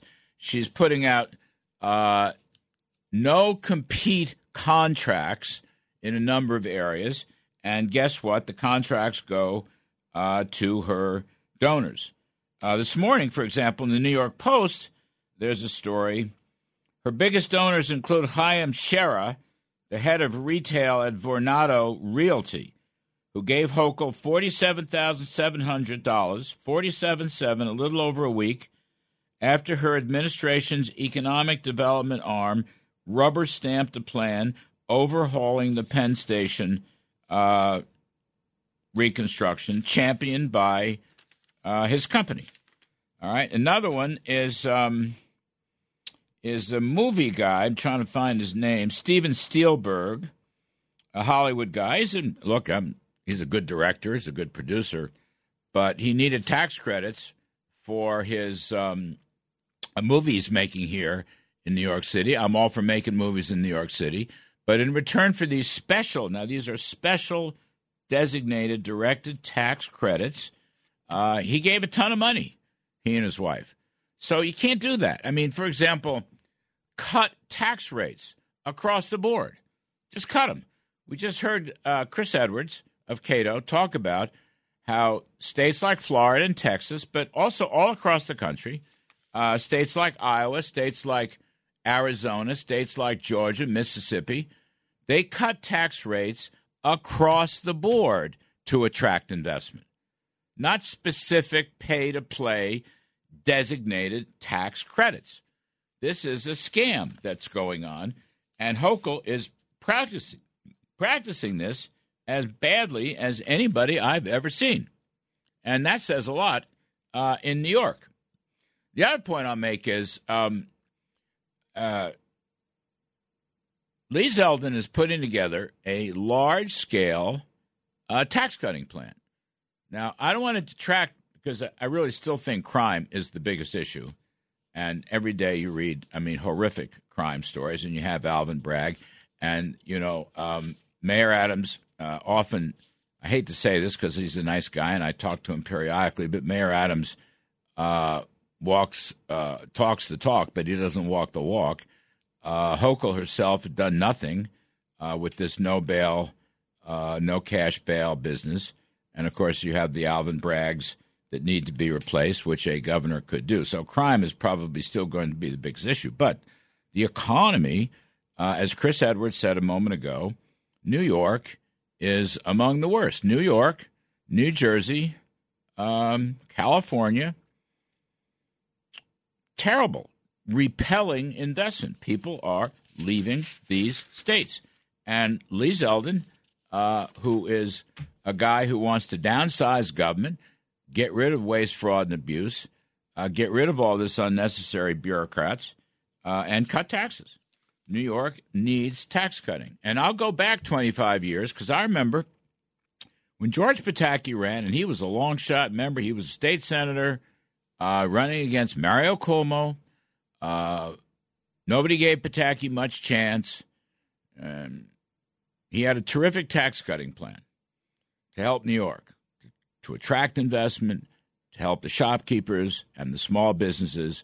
Uh, Steve Forbes helped him out. I helped him out. A lot of people helped him out. David Malpass helped him out. We all kind of got together. And Pataki, uh, particularly in his first term, but he continued it, uh, lowered taxes in New York to make this an attractive place to do business. So, like, you've got crime, okay? What is high crime? Besides the violence and the tragic deaths involved in high crimes, and of course the recidivism, high crime is like a tax hike. If you are in crime ridden areas, you, first of all, don't want to live there, but you don't want to open a business. Or if you had to close your business because of COVID, you don't want to reopen your business because it's not safe. It's not safe. Send your kids to schools. And you keep reading about these high crime rates in New York City, but it's not only New York City, it's some of the upstates too. All right, we did. We tracked down Lee Zeldin. So, Lee Zeldin, I've been talking it up for you, um, as I love to do. But I want to just say one reason I wanted you to come on is you basically closed the gap, the so called polling gap, uh, and donors look at the polling gap. Uh, Trafalgar, which is one of the best polls in the country, most likely voters, you're practically even uh, with Kathy Hochul. And um, I just want to ask you couple why do you think this is the case? What has closed the gap for you, Mr. Lee Zeldin? Well, I believe that the Kathy Hochul, from the pay to play scandals to the rising crime, rising costs, uh, have a whole lot of New Yorkers realizing that we need a balance of power. Kathy Hochul has to go. Uh, I'm hearing it from Democrats and independents. They're seeing the rising crime on the streets, on the subways. It's pro criminal laws like cashless bail, which this week resulted in a mother of three being killed by someone who was released the day before mm. on cashless bail. Uh, you've seen the corrections officers getting assaulted because of the HALT Act. That woman in Howard Beach who was attacked at a subway station by the person who had once killed his own grandmother mm. was out on the street because of the Less is More Act. Uh, that his parole officer wasn't able to keep him detained. Uh, so, from the policies on the economic front to the safety to the attack on freedom, and the, the corrupt way that this governor is trying to finance her campaign, has a whole lot of New Yorkers hitting their breaking point, deciding she has to go. You know, I was talking earlier about the pay to play stuff that was in the papers today. Well, it's been in the papers constantly uh, Hollywood, real estate, healthcare, and so forth. I mean, this stuff, I don't know if it's illegal, but it's certainly unethical. And um, you're not pulling this kind of thing. No, no way. I mean, first off, I wouldn't be accepting any donations from a political appointees or spouses. Um, I believe that this governor uh, having these donor meetings, uh, the way she's been conducting them, uh, as we saw play out in in one of the most egregious ways with this over six hundred million dollar no bid contract for COVID tests mm. to a top campaign supporter, and we're paying twice the price. Mm. Uh, New York has competitive bidding laws. Four days after these people held a fundraiser for her, she signed an executive order to suspend New York's competitive competitive bidding law, and that's why she was able to do a no bid contract. There's a bunch of other examples similar to it. This is the one that's gotten the most amount of attention. But you know, look at the Bill Stadium deal. Uh, and the list goes on uh, of, of ways that a lot of New York taxpayers feel like they're getting taken to the cleaners. Uh, uh you're seeing with the rising costs uh, on many different fronts, New Yorkers are not happy with the way Hochul's governing. Yeah, I got it. Um, next time we'll talk about taxes. I had Chris Edwards ours from Cato. New York is losing people, but spending more and and hiring more bureaucrats and uh, Republican tax cutting wave. Anyway, Lee Zeldin pulling even with Kathy Hochul. I'm Larry Kudlow. On the other side of this break, we're going to do some stock market and economy work. It's not a fabulous picture, but please stay right here. It's all great fun. It's the Larry Kudlow Show. Free market prosperity starts here. Now, here's Larry Kudlow. Welcome back, folks. I'm Larry Kudlow. This is the Larry Kudlow Show. You can live stream us on the internet, LarryKudlowShow.com, all across the country, around the world, throughout the solar system. And um, during the week, Fox Business Network, the name of the show is Kudlow, Monday through Friday, 4 p.m., 4 to 5 p.m. Eastern Time. And if for some crazy reason you can't get us at 4, just text your favorite nine year old who will show you how to DVR the show. It's not all that hard. All right, so quick roundup. Um, for the week, the Dow was up 571 points, but it was a very weird week because the first two days of the week were booming. You had tremendous relief rally, up 1,500 some odd points. But yesterday, down 630, and the day before was also off. Interest rates had fallen at the beginning of the week, but they popped back up again yesterday. The 10 year note is now about 390 heading for 4% or higher, in my humble judgment. We had a jobs report that uh, was basically in line with expectations, a little softer on the payrolls 263,000, households 204,000. The unemployment rate did fall to 3.5%. That's where it was back in July. So that's a low unemployment rate. So it was a decent report.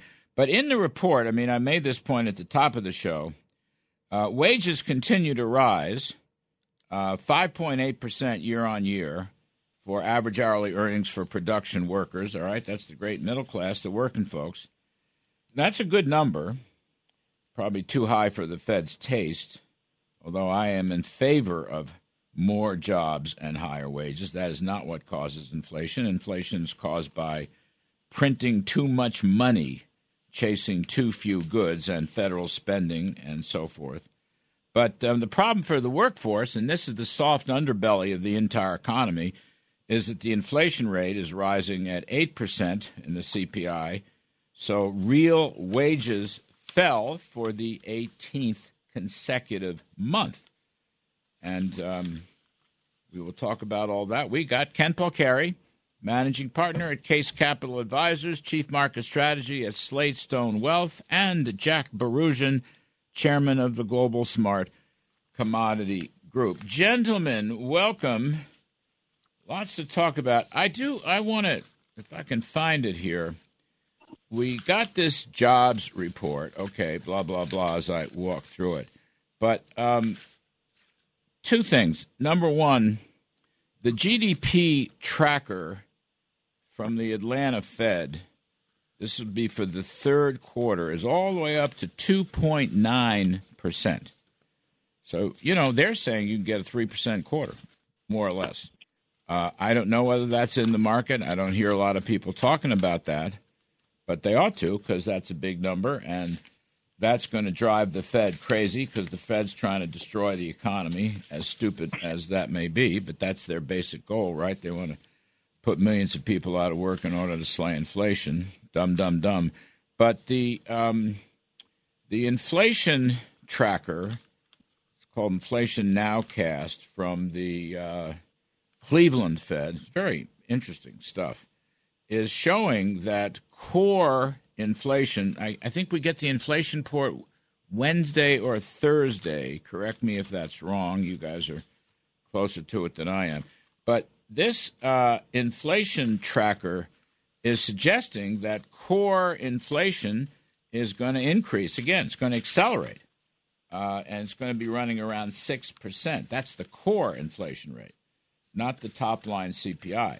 So I think that too is going to promote a fear and loathing of higher uh, Federal Reserve Fed funds rate, which is going to go to I don't know. I think it's they're going to do 75 in November and another 75 in December. So anyway, that's my intro. Enough from me. Uh, Kenny Polcari, what's your take on life, liberty, and the pursuit of happiness in the stock market? Listen, I think, you, and you hit all the points, right? Those are all the concerns. I too was not necessarily surprised by uh, Friday's NFP report, you know, coming in line. I was surprised that unemployment dropped, but you know, more people dropped out of the out of the uh, out of the sector. I think fifty-seven thousand people or something dropped out, right? Um, but we're in this position where the Fed is backed into a corner. They've made it quite clear. We heard it from you know another eight or nine Fed officials again this week that inflation is their target, and their only tool is to raise is to raise rates to try to combat it, right? Because the administration is not going to help by backing off on on all the spending and all the stimulus. They're going to keep barreling ahead. So the Fed has been put in this position to have to try to uh, bring it down and bring it down by raising rates, right? You and I both agree they waited way too long. They should have started way back in 2021 because then they could have been maybe a little bit gentler. But now they got their back against the wall. They should have done one full percent back in the spring, the way you and I also thought they didn't. Mm-hmm. And Mhm. now they're jammed into doing this and creating a little bit more, I think, panic in the market, which is, you know, which is what we saw last week. We saw that huge rally on Monday and Tuesday, which didn't make a lot of sense based on the fact that everyone was running with the story the Fed was going to pivot when they weren't going to pivot at all. And then at the end of the week, it becomes clear they're not going to pivot, um, and they take it all back, right?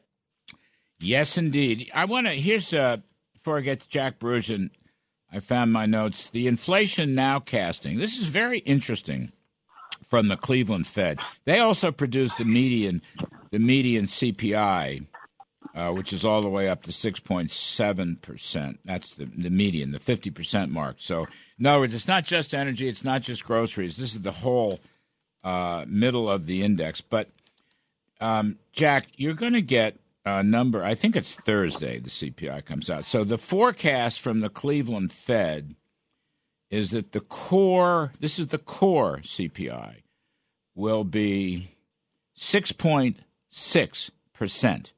Now the overall CPI, according to the Cleveland Fed, will be eight point two. So you're not going to any relief on the top line, and the core is going to pick up again, and this time it'll be 6.6%. And by the way, on the PCE, which the Fed looks at, personal consumption expenditures deflator, they're looking at a 6.2 and the core is 5.1. The Fed's target is 2. So they're going to be running 3 to 4 times the Fed's target. And if these numbers come in close, uh, Jack Bouroudjian, I think you got a problem. And I want to reiterate the the Atlanta Fed GDP tracker for Q3, uh, which won't come out for a couple weeks. It comes out the last week of October, but they're looking at 2.9. Uh, it's largely because of improving trade and inventories. So I will posit to you, Mr. Bouroudjian, that these numbers will spook the market because the Fed will have to be uh, every bit as tough as Ken Polcari is suggesting. Oh, without question, Larry. And, and in fact, you know what? I've got a feeling they might have to be a little bit more aggressive than all of us actually think. Uh, you know, the, this Fed has always had a, a habit of overshooting, whether it's to the upside or to the downside. And the other thing that we've got to keep in mind is that it takes six, eight, nine months for a lot of these Fed actions to work their way into the economy. Yep. Um, we are not seeing the numbers yet that, that the Fed wants to see because, quite frankly, they haven't worked their way in. But when you look at certain commodity markets, and I'll give you two right now that I pay attention to very closely look at lumber and look at copper. Lumber has crashed. Mm-hmm. Lumber has gone from 1900 to under 500. Mm. It's now at 435, 450 last I checked, I believe yesterday. The copper market is down 30% off of its highs. Mm. These are markets that, if you were to look at them as standalone markets, are in bear market territory. Now, I bring that up because those are going to be the numbers that we end up seeing in another three, four, or five months. See, and the problem is, and, and both you and Kenny have been spot on with this. The Fed has been so late and so behind the eight ball with this that they are now trying to play catch up, and it's almost desperation mode. If they were to pivot right now, they would lose credibility on the global stage. We all know that. So when the Fed comes out and says what they are saying, all of us have to take that as gospel right now.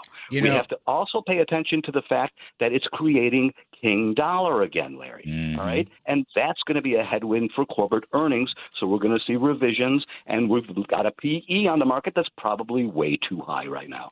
You know, I I didn't mean to interrupt by the way, but you're absolutely right. Um, uh, the dollar is uh, earnings are going to be continuously marked lower. That's coming. We haven't seen much of that. A little bit, but not much. But much more is coming. You're right about the lags between policy decisions and the actual economic impact. You're 100% right on that. Um, the other thing that's a little bit complicating is oil prices are creeping back up. They're not going to, I don't know that they'll get back to 125, but uh, West Texas is 92 and a half bucks. Brent crude is almost back to 100, 98 and a quarter. Uh, I guess because of what OPEC has done and because what our dumb, dumbos are doing, uh, they're going to cut. They want to now. They want to cut off exports and they want to stop drilling in the uh, federal offshore. So nothing gets any stupider than that. But I mean, the thing is, um, I don't understand. Ken look, all three of us have been around a long time. Uh, none of us are actually on Wall Street right now. We're, we're really kind of independents, which is a good thing. I don't know where this garbage comes from that Wall Street firms keep talking about the Fed's going to pivot, you know, to a less restrictive policy. Where does that crap come from? You know, somebody ought to take. They ought to no. They ought to go before the Federal Trade Commission or some damn. I mean, it's just wrong. There's no hint of that. It, it's mind-boggling to me that, that that could be coming out of uh, you know some of the big banks on Wall Street. Look, I think maybe on Monday, or I think maybe it got some traction when the Bank of England pivoted after they had that chaos in the gilt and currency markets created by the new Prime Minister and the Chancellor of the Exchequer. Right then, the the Reserve Bank of Australia suddenly went 25 basis points versus the 50 that everyone expected. So suddenly there was this conversation. Oh wow, look at these other global central banks pulling back. That must mean the Fed's going to pivot, which makes no sense to me because I don't remember the Fed or the United States being pulled around by the nose by some of these other central banks around the world. In fact, I think it's actually the other way, right, where the Fed really controls that conversation and the other central banks react to what the Fed does versus vice versa. But I think it got way out of control on Monday and Tuesday because that was the narrative, and it was mind-boggling to me. They had a shake. Look, you saw it on Wednesday, Thursday, Friday. Jay Powell sent every single Fed member out to try to counter that argument, and they did. And then you saw the market. You know, the reality is that uh, the market is overpriced, like Jack just said, right? And you just said it. We're going to start see. Kenny, Kenny, the other thing is, and, and this is important to keep in mind, is that the average age of the portfolio manager on Wall Street Yeah. now is around 31, 32 years old. they have never seen a market where the Fed Bingo. is raising rates. They have no idea what they are looking at, and they think that every downturn is a buying opportunity because that's all they've ever seen or witnessed. Uh, By the this way, this is where gray hair comes in. It's really, really valuable, right? Having gray hair. By the way, it, it is a good point. What's the average age of the participants in this segment? Well, It's well, you know what? If, it, if, it's, if it's under 60, I'd be surprised. How about that? No, it's not under sixty. Well, I don't think it's under. not under. I, I don't know about you. I'm, I myself am bringing it up well over sixty, but it is true. It's a good point, though. Uh, they've lived through this long, long period, except for the, uh, you know, the 2008 situation. But the reality is, you do you buy the dips. Now, look, I'm stocks for the long run. I've always been that way. But if you're going to play the trading game, you have to understand that bear markets come and go, and this thing could be could be very uh, difficult. And I just want to, I, I got to take a break, but I just want to say Liz Truss, the prime minister, the new prime minister of Britain, is absolutely right. And the, uh, all these left wing media outlets, I'm not going to name names, it's not my network, but it's others, uh, piling on. Oh my gosh, oh my gosh, she's cutting tax rates to the tune of $2 billion, which pales in comparison to what they've all been spending. She's a Thatcherite and a Reaganite and a Trumpster, and she has the right idea. And all the rhino wet Tories in her party have the wrong idea.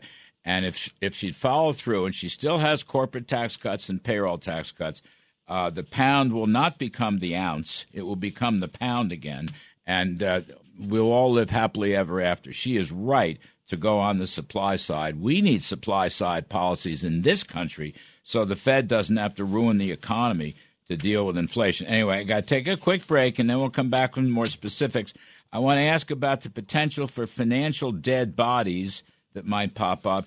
And I want to emphasize also profits of the mother's milk of stocks and earnings markdowns are ahead. We got Kenny Polcari, Kace Capital, and SlateStone Wealth. Jack Bouroudjian, Global Smart Commodity Group. I'm Kudlow. We'll be right back. Now, back to the Larry Kudlow Show. Welcome back, folks. We're talking stocks. Kenny Polcari, managing partner at Kace Capital Advisors, chief market strategist at SlateStone Wealth, and Jack Bouroudjian chairman of the Global Smart Commodity Group. A lot of good gray haired experience here, and we need some of that. Um, Kenny, let me ask you this. There's been some talk. I mean, this is more realistic than the Fed is going to churn back easy. But um, with the dollar strong, as Jack mentioned, and you know you got the Fed raising its target rate, tightening money markets, uh, cutting back on the money supply, et cetera, et cetera. Um, dead bodies, financial dead bodies. You know, I'm thinking about going back Fannie and Freddie and Bear Stearns and Lehman Brothers and things of that sort. Um, Yeah. Some people are saying the only thing that'll stop the Fed, uh, and they're going to be, and you guys are right. I mean, 75, or they may have to do a percentage point in November. But what would stop the Fed is uh, some kind of financial dead bodies. M- My question is do you see anything out there? Do you hear anything about that? Well, I think the one that we certainly that that that that uh, uh, had the airwaves really hot last week was the Credit Suisse one, Yeah, right? But yeah. Credit Suisse has been one of those firms that every year Credit Suisse always seems to come up as having a problem, and they always seem to skate through. I don't necessarily see that problem right now in any of the big U.S. banks. I think they're very well capitalized, but my fear is if you had, and I think that's the, I think that is really the fear of a lot of people, is if you see a firm like Credit Suisse go down, then it drags all the other, like the contagion, everyone else that's connected, the same way Lehman did um, when they let it go, right? Everyone that got affected, and that's clearly the the uh, the issue. I don't see it though, right? As much as I think Credit Suisse has its own problems, I think um, it will survive. Whether or not you know whether or not the Swiss government comes in and and, and supports them or whatever, but I don't think that's going to drag anyone down. So at the moment, I don't see it. I'm not worried Cre- about that. Credit Suisse, I love the Credit Swiss story. Uh, Credit Suisse has been underwater. I don't, I'm not going to say Yeah. bankrupt, but they've been underwater for years. They just won't fess as long up. as I know, Right. Th- This is one of these long playing records. It's kind of like Citibank. Citibank's been rescued by the federal government, I don't know, five or six times in the last three decades, but we somehow muddle along. But I will ask it, Jack Bouroudjian, do you hear any dead body talk yourself? Well, you, you know, you're you're you're in the right part of the world. I, you know, as I was a former president of the division of Commerce Bank, and you're right. Uh, you know, these banks have been in trouble forever for the last 30 years. But the reality is is that now they've got a huge problem, especially with energy. You these European banks have got a lot of exposure, and not only that, but a lot of who is holding their paper uh, mm. are these are these large sovereign wealth funds, which, by the way, are mm. controlled by the by the Saudis, by the Chinese, and some by the Russians. Mm. So so it's a very very delicate situation. One of the things that I have been saying is that there's a very good chance we'll see the markets go down with the thermostat in Europe. So let's pay very Right. close attention to that. And and the other thing is, remember, when rates move as fast as they have, it, they create ancillary problems that w- are not present. But we will find them out and we will feel them. Pay attention to those credit spreads. They're probably the first things that will give us an indication that something's happening. Already, the 10 year notes in some of these European countries are showing us some stress. So I, I think both you and Kenny are spot on. It's, it's one of those things that's going to pop out of nowhere and it's going to hit the market. And then when we start to see credit start to seize a little bit, you'll see that pivot take place. Yeah, that's a good point. And you're right, the spreads. Um, I do track the uh, Merrill Lynch high yield spread. It, I mean, it's widened 150 basis points or so. It's not a disaster. But um, Kenny, the other last one is pension funds. Um, could be state pension funds, could be private pension yep. funds that might have bet wrong on interest rates and stocks. Is there a risk yep. there? I think there is risk there, right? And you'll start to see that, I think, as it gets as the pressure builds, right, over the next two or three uh, strike uh, uh, FOMC meetings, right, as they start to raise rates. I'm not necessarily sure that it's going to be the disaster that we saw back during the crisis, but I do think there's going to be some pressure. I mean, that was part of the story that happened over in in London, right? That the, all of a sudden all those pensioners were going to those pension funds were going to come under pressure, um, and I think potentially could that happen here? Yes, but I'm not necessarily so sure that uh, that we don't have it under control, right? I do think that while the, a lot of portfolio managers are only in their mid 30s and they haven't really lived through anything, I do think though there's enough guidance that um, uh, you know if they bet wrong on interest rates now after all the after all the news after all the mm. you know the, the, the conversation and the narrative um, then I guess they deserve what they get but if they've been paying attention they should be okay. I'll tell you what though on this point um, so the S&P 500, the broad index is down 23.6% year to date. So it's bear market territory. Uh, there are 58%, according to Gallup, of Americans who are in the stock market. It's at least 125 million people. They're the ones that are going to have trouble as we go forward and real wages keep slipping down. Anyway, gentlemen, out of time. Kenny Polcari, Jack Bouroudjian, you're both terrific. I'll tell you, folks, be careful. That's all we can say. Short run, next six to 12 months, be very careful. I'm Kudlow. We're going to do some money in politics with Liz Peek and Steve Moore on the other side of the break. Please stick around. From Wall Street to the White House, this is the Larry Kudlow Show. Welcome back, folks. Let's do some money in politics. We have a full house today. Liz Peek, Fox News contributor, syndicated columnist, and gracing our presence, Steve Moore, Freedom Works, Committee to Unleash Prosperity, and the author of Govzilla. So, kids, welcome. Liz Peek, I begin with you. So let's review the bidding. Uh, OPEC Plus kicked us, uh, kicked Biden in the teeth, and uh, took two million barrels a day off the market to jack up prices. Prices are rising again, both for oil and gas. And here's where I'm going, Liz. I just wanted to get your take on this. So the Biden response here with the shortage of oil and so forth uh, wait a minute, hold on, let's block all offshore drilling. That's point number one. And number two, let's ban refinery exports. Now, that's a way to really get at the Saudis, isn't it? I mean, it's really almost unimaginable, isn't it? Uh, I, I mean, all this is so basically tragic for the American people. And by the way, really bad news for Joe Biden and the White House. I thought you were going to say their response was sue OPEC. Can you even oh, imagine yeah. no, that, that that is the other response? I'm Larry? getting Let's to talk that. about a court hearing where presumably OPEC comes in and says, well, wait a minute, Mr. President. It was just, you know, a year ago that America was a net energy exporter for the first time in 60 years. And the EIA, by the way, was projecting that to go on pretty much indefinitely. What happened to that forecast?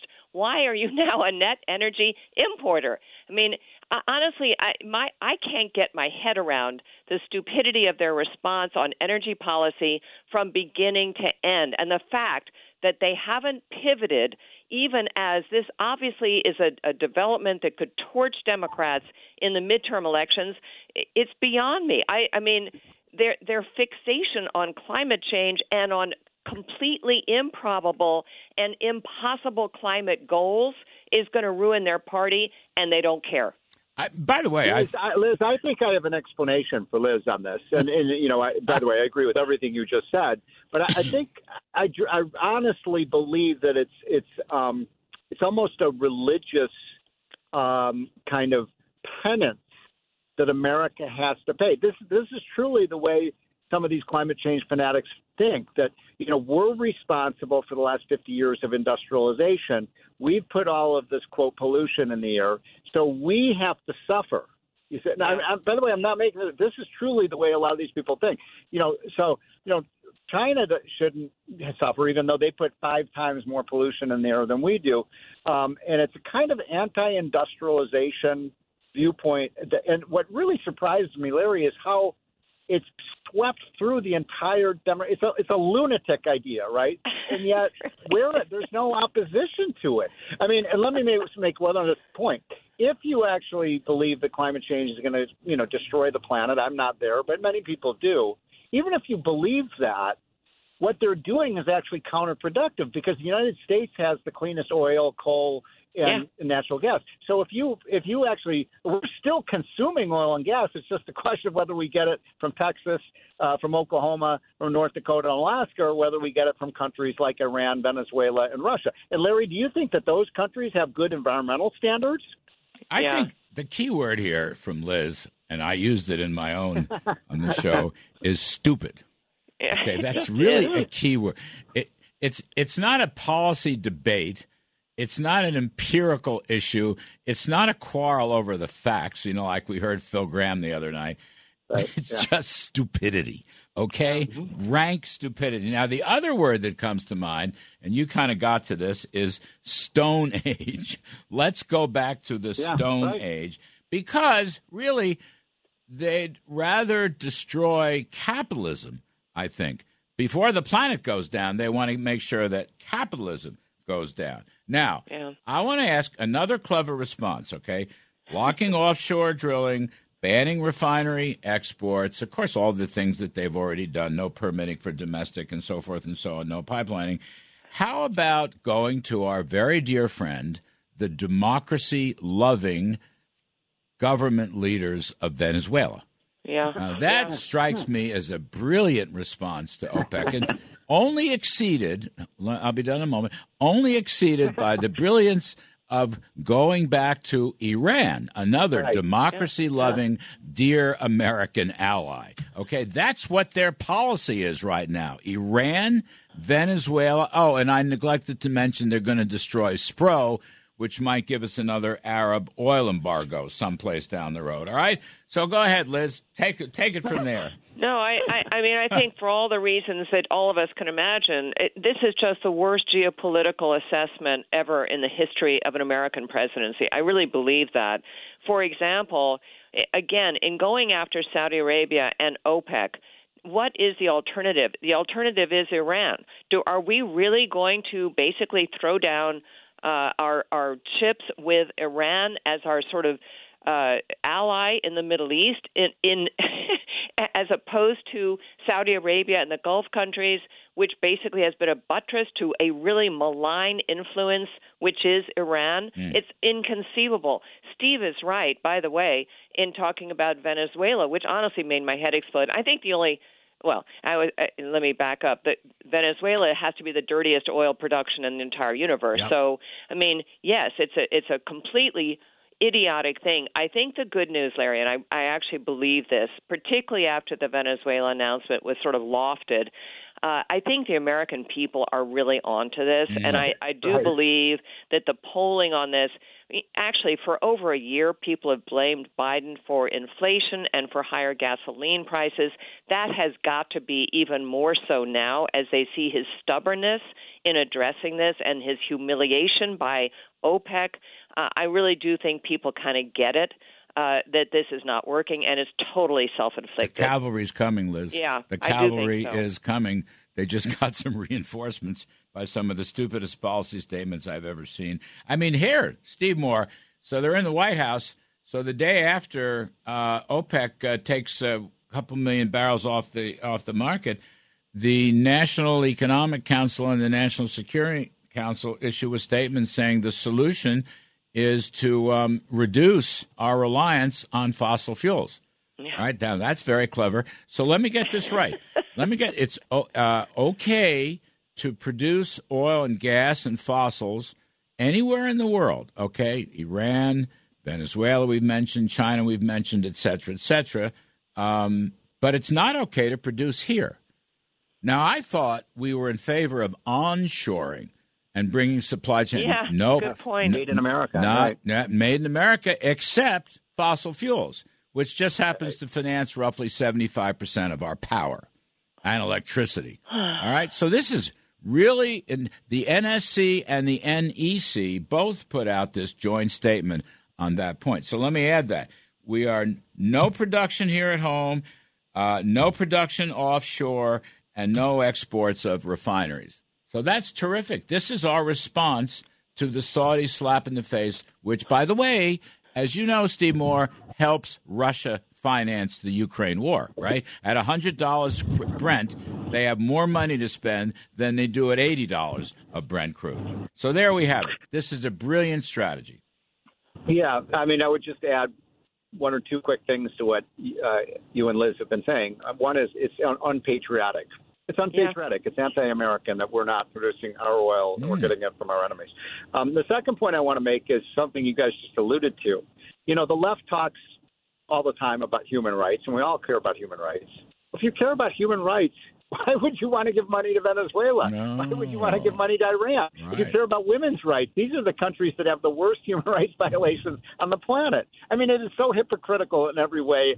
Uh, and one other quick point.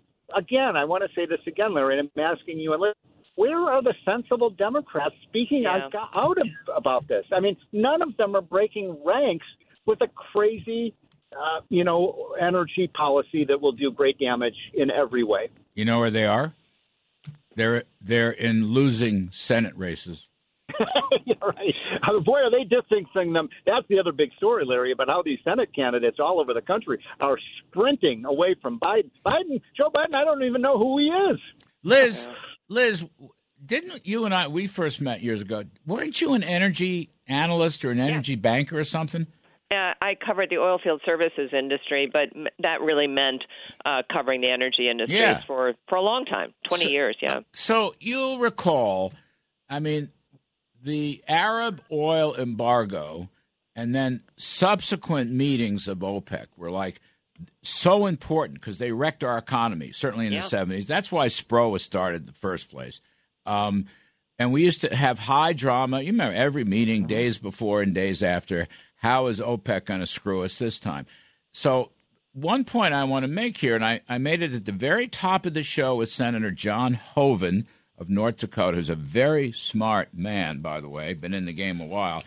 We have given our energy power back to Saudi and OPEC. We yeah. had the dominance, we had the power. Now we've just given it back to them, which kind of puts us back into the 70s, Liz Peek. That's yeah. what I'm thinking here. Well, in fact, that is why we developed a strategic petroleum reserve, which we're now spending for political reasons. I think you could argue, but you're totally right. What what people don't get is it's a very thin margin, right, between being dependent on OPEC or, or not. All it is is like a one or two million barrel a day right. Margin yep. typically, and Biden has offset the shortfall from Russia and the problems by releasing a million barrels a day from the Strategic Petroleum Reserve, which, by the way, was oil bought at around $28 a barrel. So it's going to be very interesting to see the price for mm-hmm. replacing all that oil. But eventually he's going to have to stop doing that. I'm sure you guys both noted that that million barrel a day uh, in withdrawal is going to continue through the end of November, surprisingly, right through the election, so that mm. we don't have a big shortfall all of a sudden that makes this 2 million barrel cut from Saudi Arabia and OPEC even that more consequential. But the point is completely well put. I think Steve and his colleagues did a, a study, which, mm-hmm. by the yep. way, goes back to what the estimates were at the time that uh, we should be producing 13, 14, maybe 15 million barrels of oil a day right now instead of 12. That yeah. two or three million barrel difference is more than enough mm-hmm. to basically put OPEC out of commission in that's terms right. of the regulator of global prices, which is what they are now. By the way, Steve, that's what the Energy Information Agency said that's back right. in early Wow. 2020. So we're at 11. We're at I don't know. Um, we're around 12 million barrels now, 11, 8, something like that. Uh, we should have been at 14 million barrels a day in 2022, on the way to 15 in 2024. That was the Energy Department's thing. You know, that's an And- and- independent yeah. agency.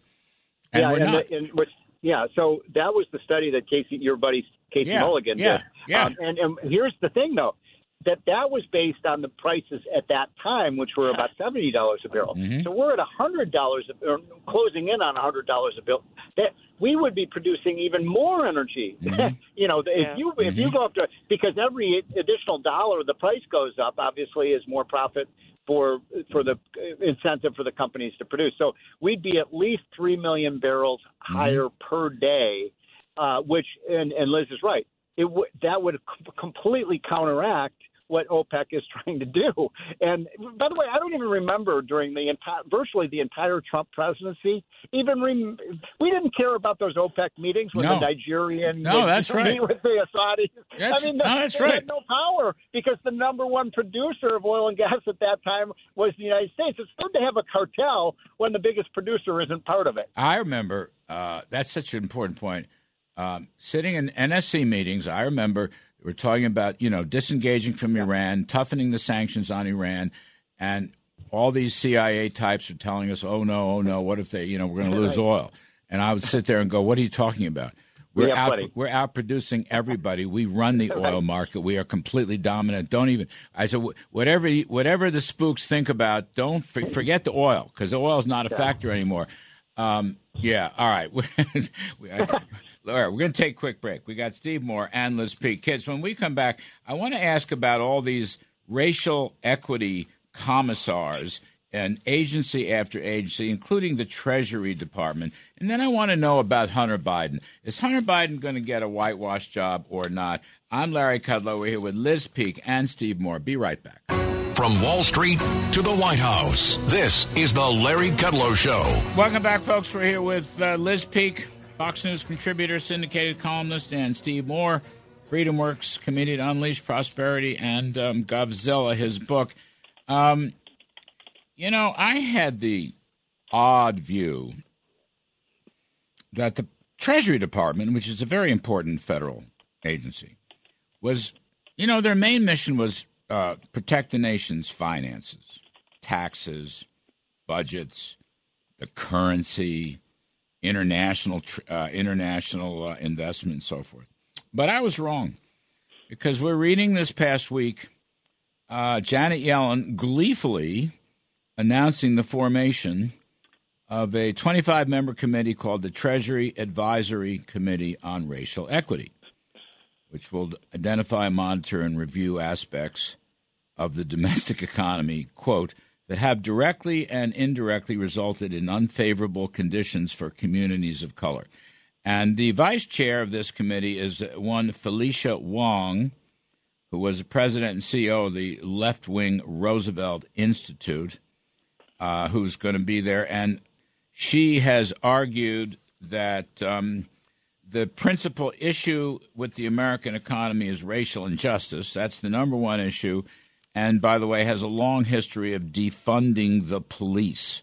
Okay, she was the head of the Democracy Alliance and then Roosevelt. Now, um, I want to generalize, Liz. I'll begin with you on this, but we're seeing this ESG racial justice. I call them commissars, Soviet style commissars, pop up in all the agencies.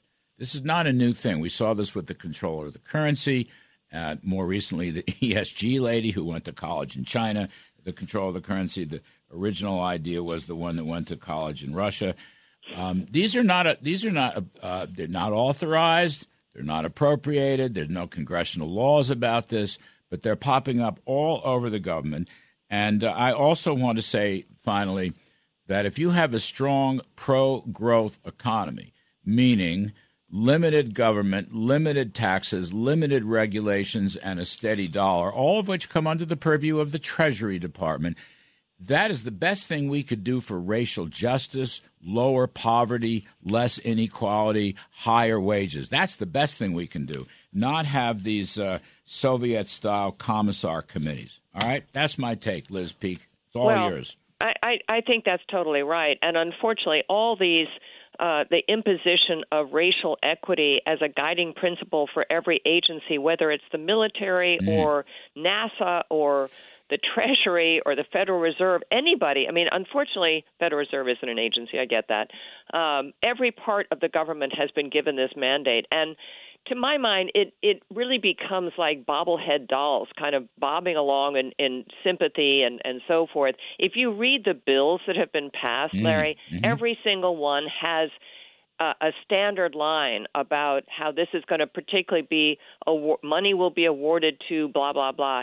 And the problem is, I think people are are becoming insensitized to it. I mean, no one is even paying attention to it anymore. It where's the proof that any of this does us any good, Mhm. or more importantly, does the communities that they care about any good? There are things that the government could do to improve racial disparities which for example starts with education but they won't even touch education because heaven knows uh, that's under the complete thrall of the of the uh, teachers unions big democrat donors obviously uh, and so they can't go there but other than that what is it supposed to mean are you just going to give money racially uh, for, uh, based on racial data. We've seen how that works in, for example, the housing bubble, where Fannie Mae uh, was instructed to lend to black owners and buyers regardless of their financial wherewithal. Well, you know what? It doesn't work. I mean, unfortunately, uh, that helped contribute to the worst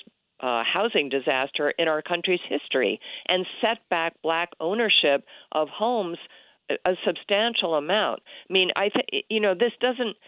I don't think the American people believe in equity. I certainly don't believe in equity, which is basically assuring everyone of the same outcome. What we want to strive for is opportunity, and that Mhm. goes back, in my mind, to education. Education choice is crucial. Uh, Steve Moore, the other part of this is it detracts uh, from a uh, pro market, pro supply side, pro growth economic policy.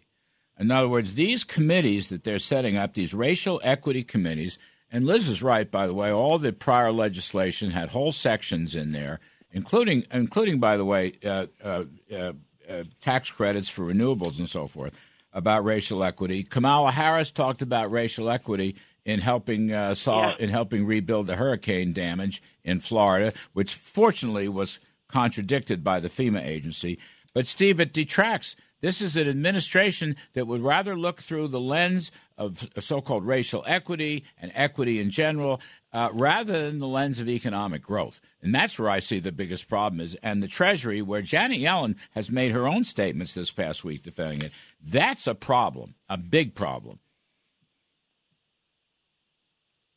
Steve, do we lose you?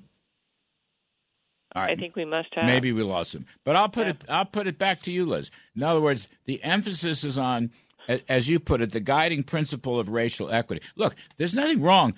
Uh, all right, Steve Moore, uh, are you back? Did you hear the question sorry, I yeah, asked? sorry, sorry about that. I was muted, um, but I heard everything that you said, and I, I think it's ironic that what's the name of this woman? Something Wong or something like that. Uh, yes, her, her name is Felicia Wong.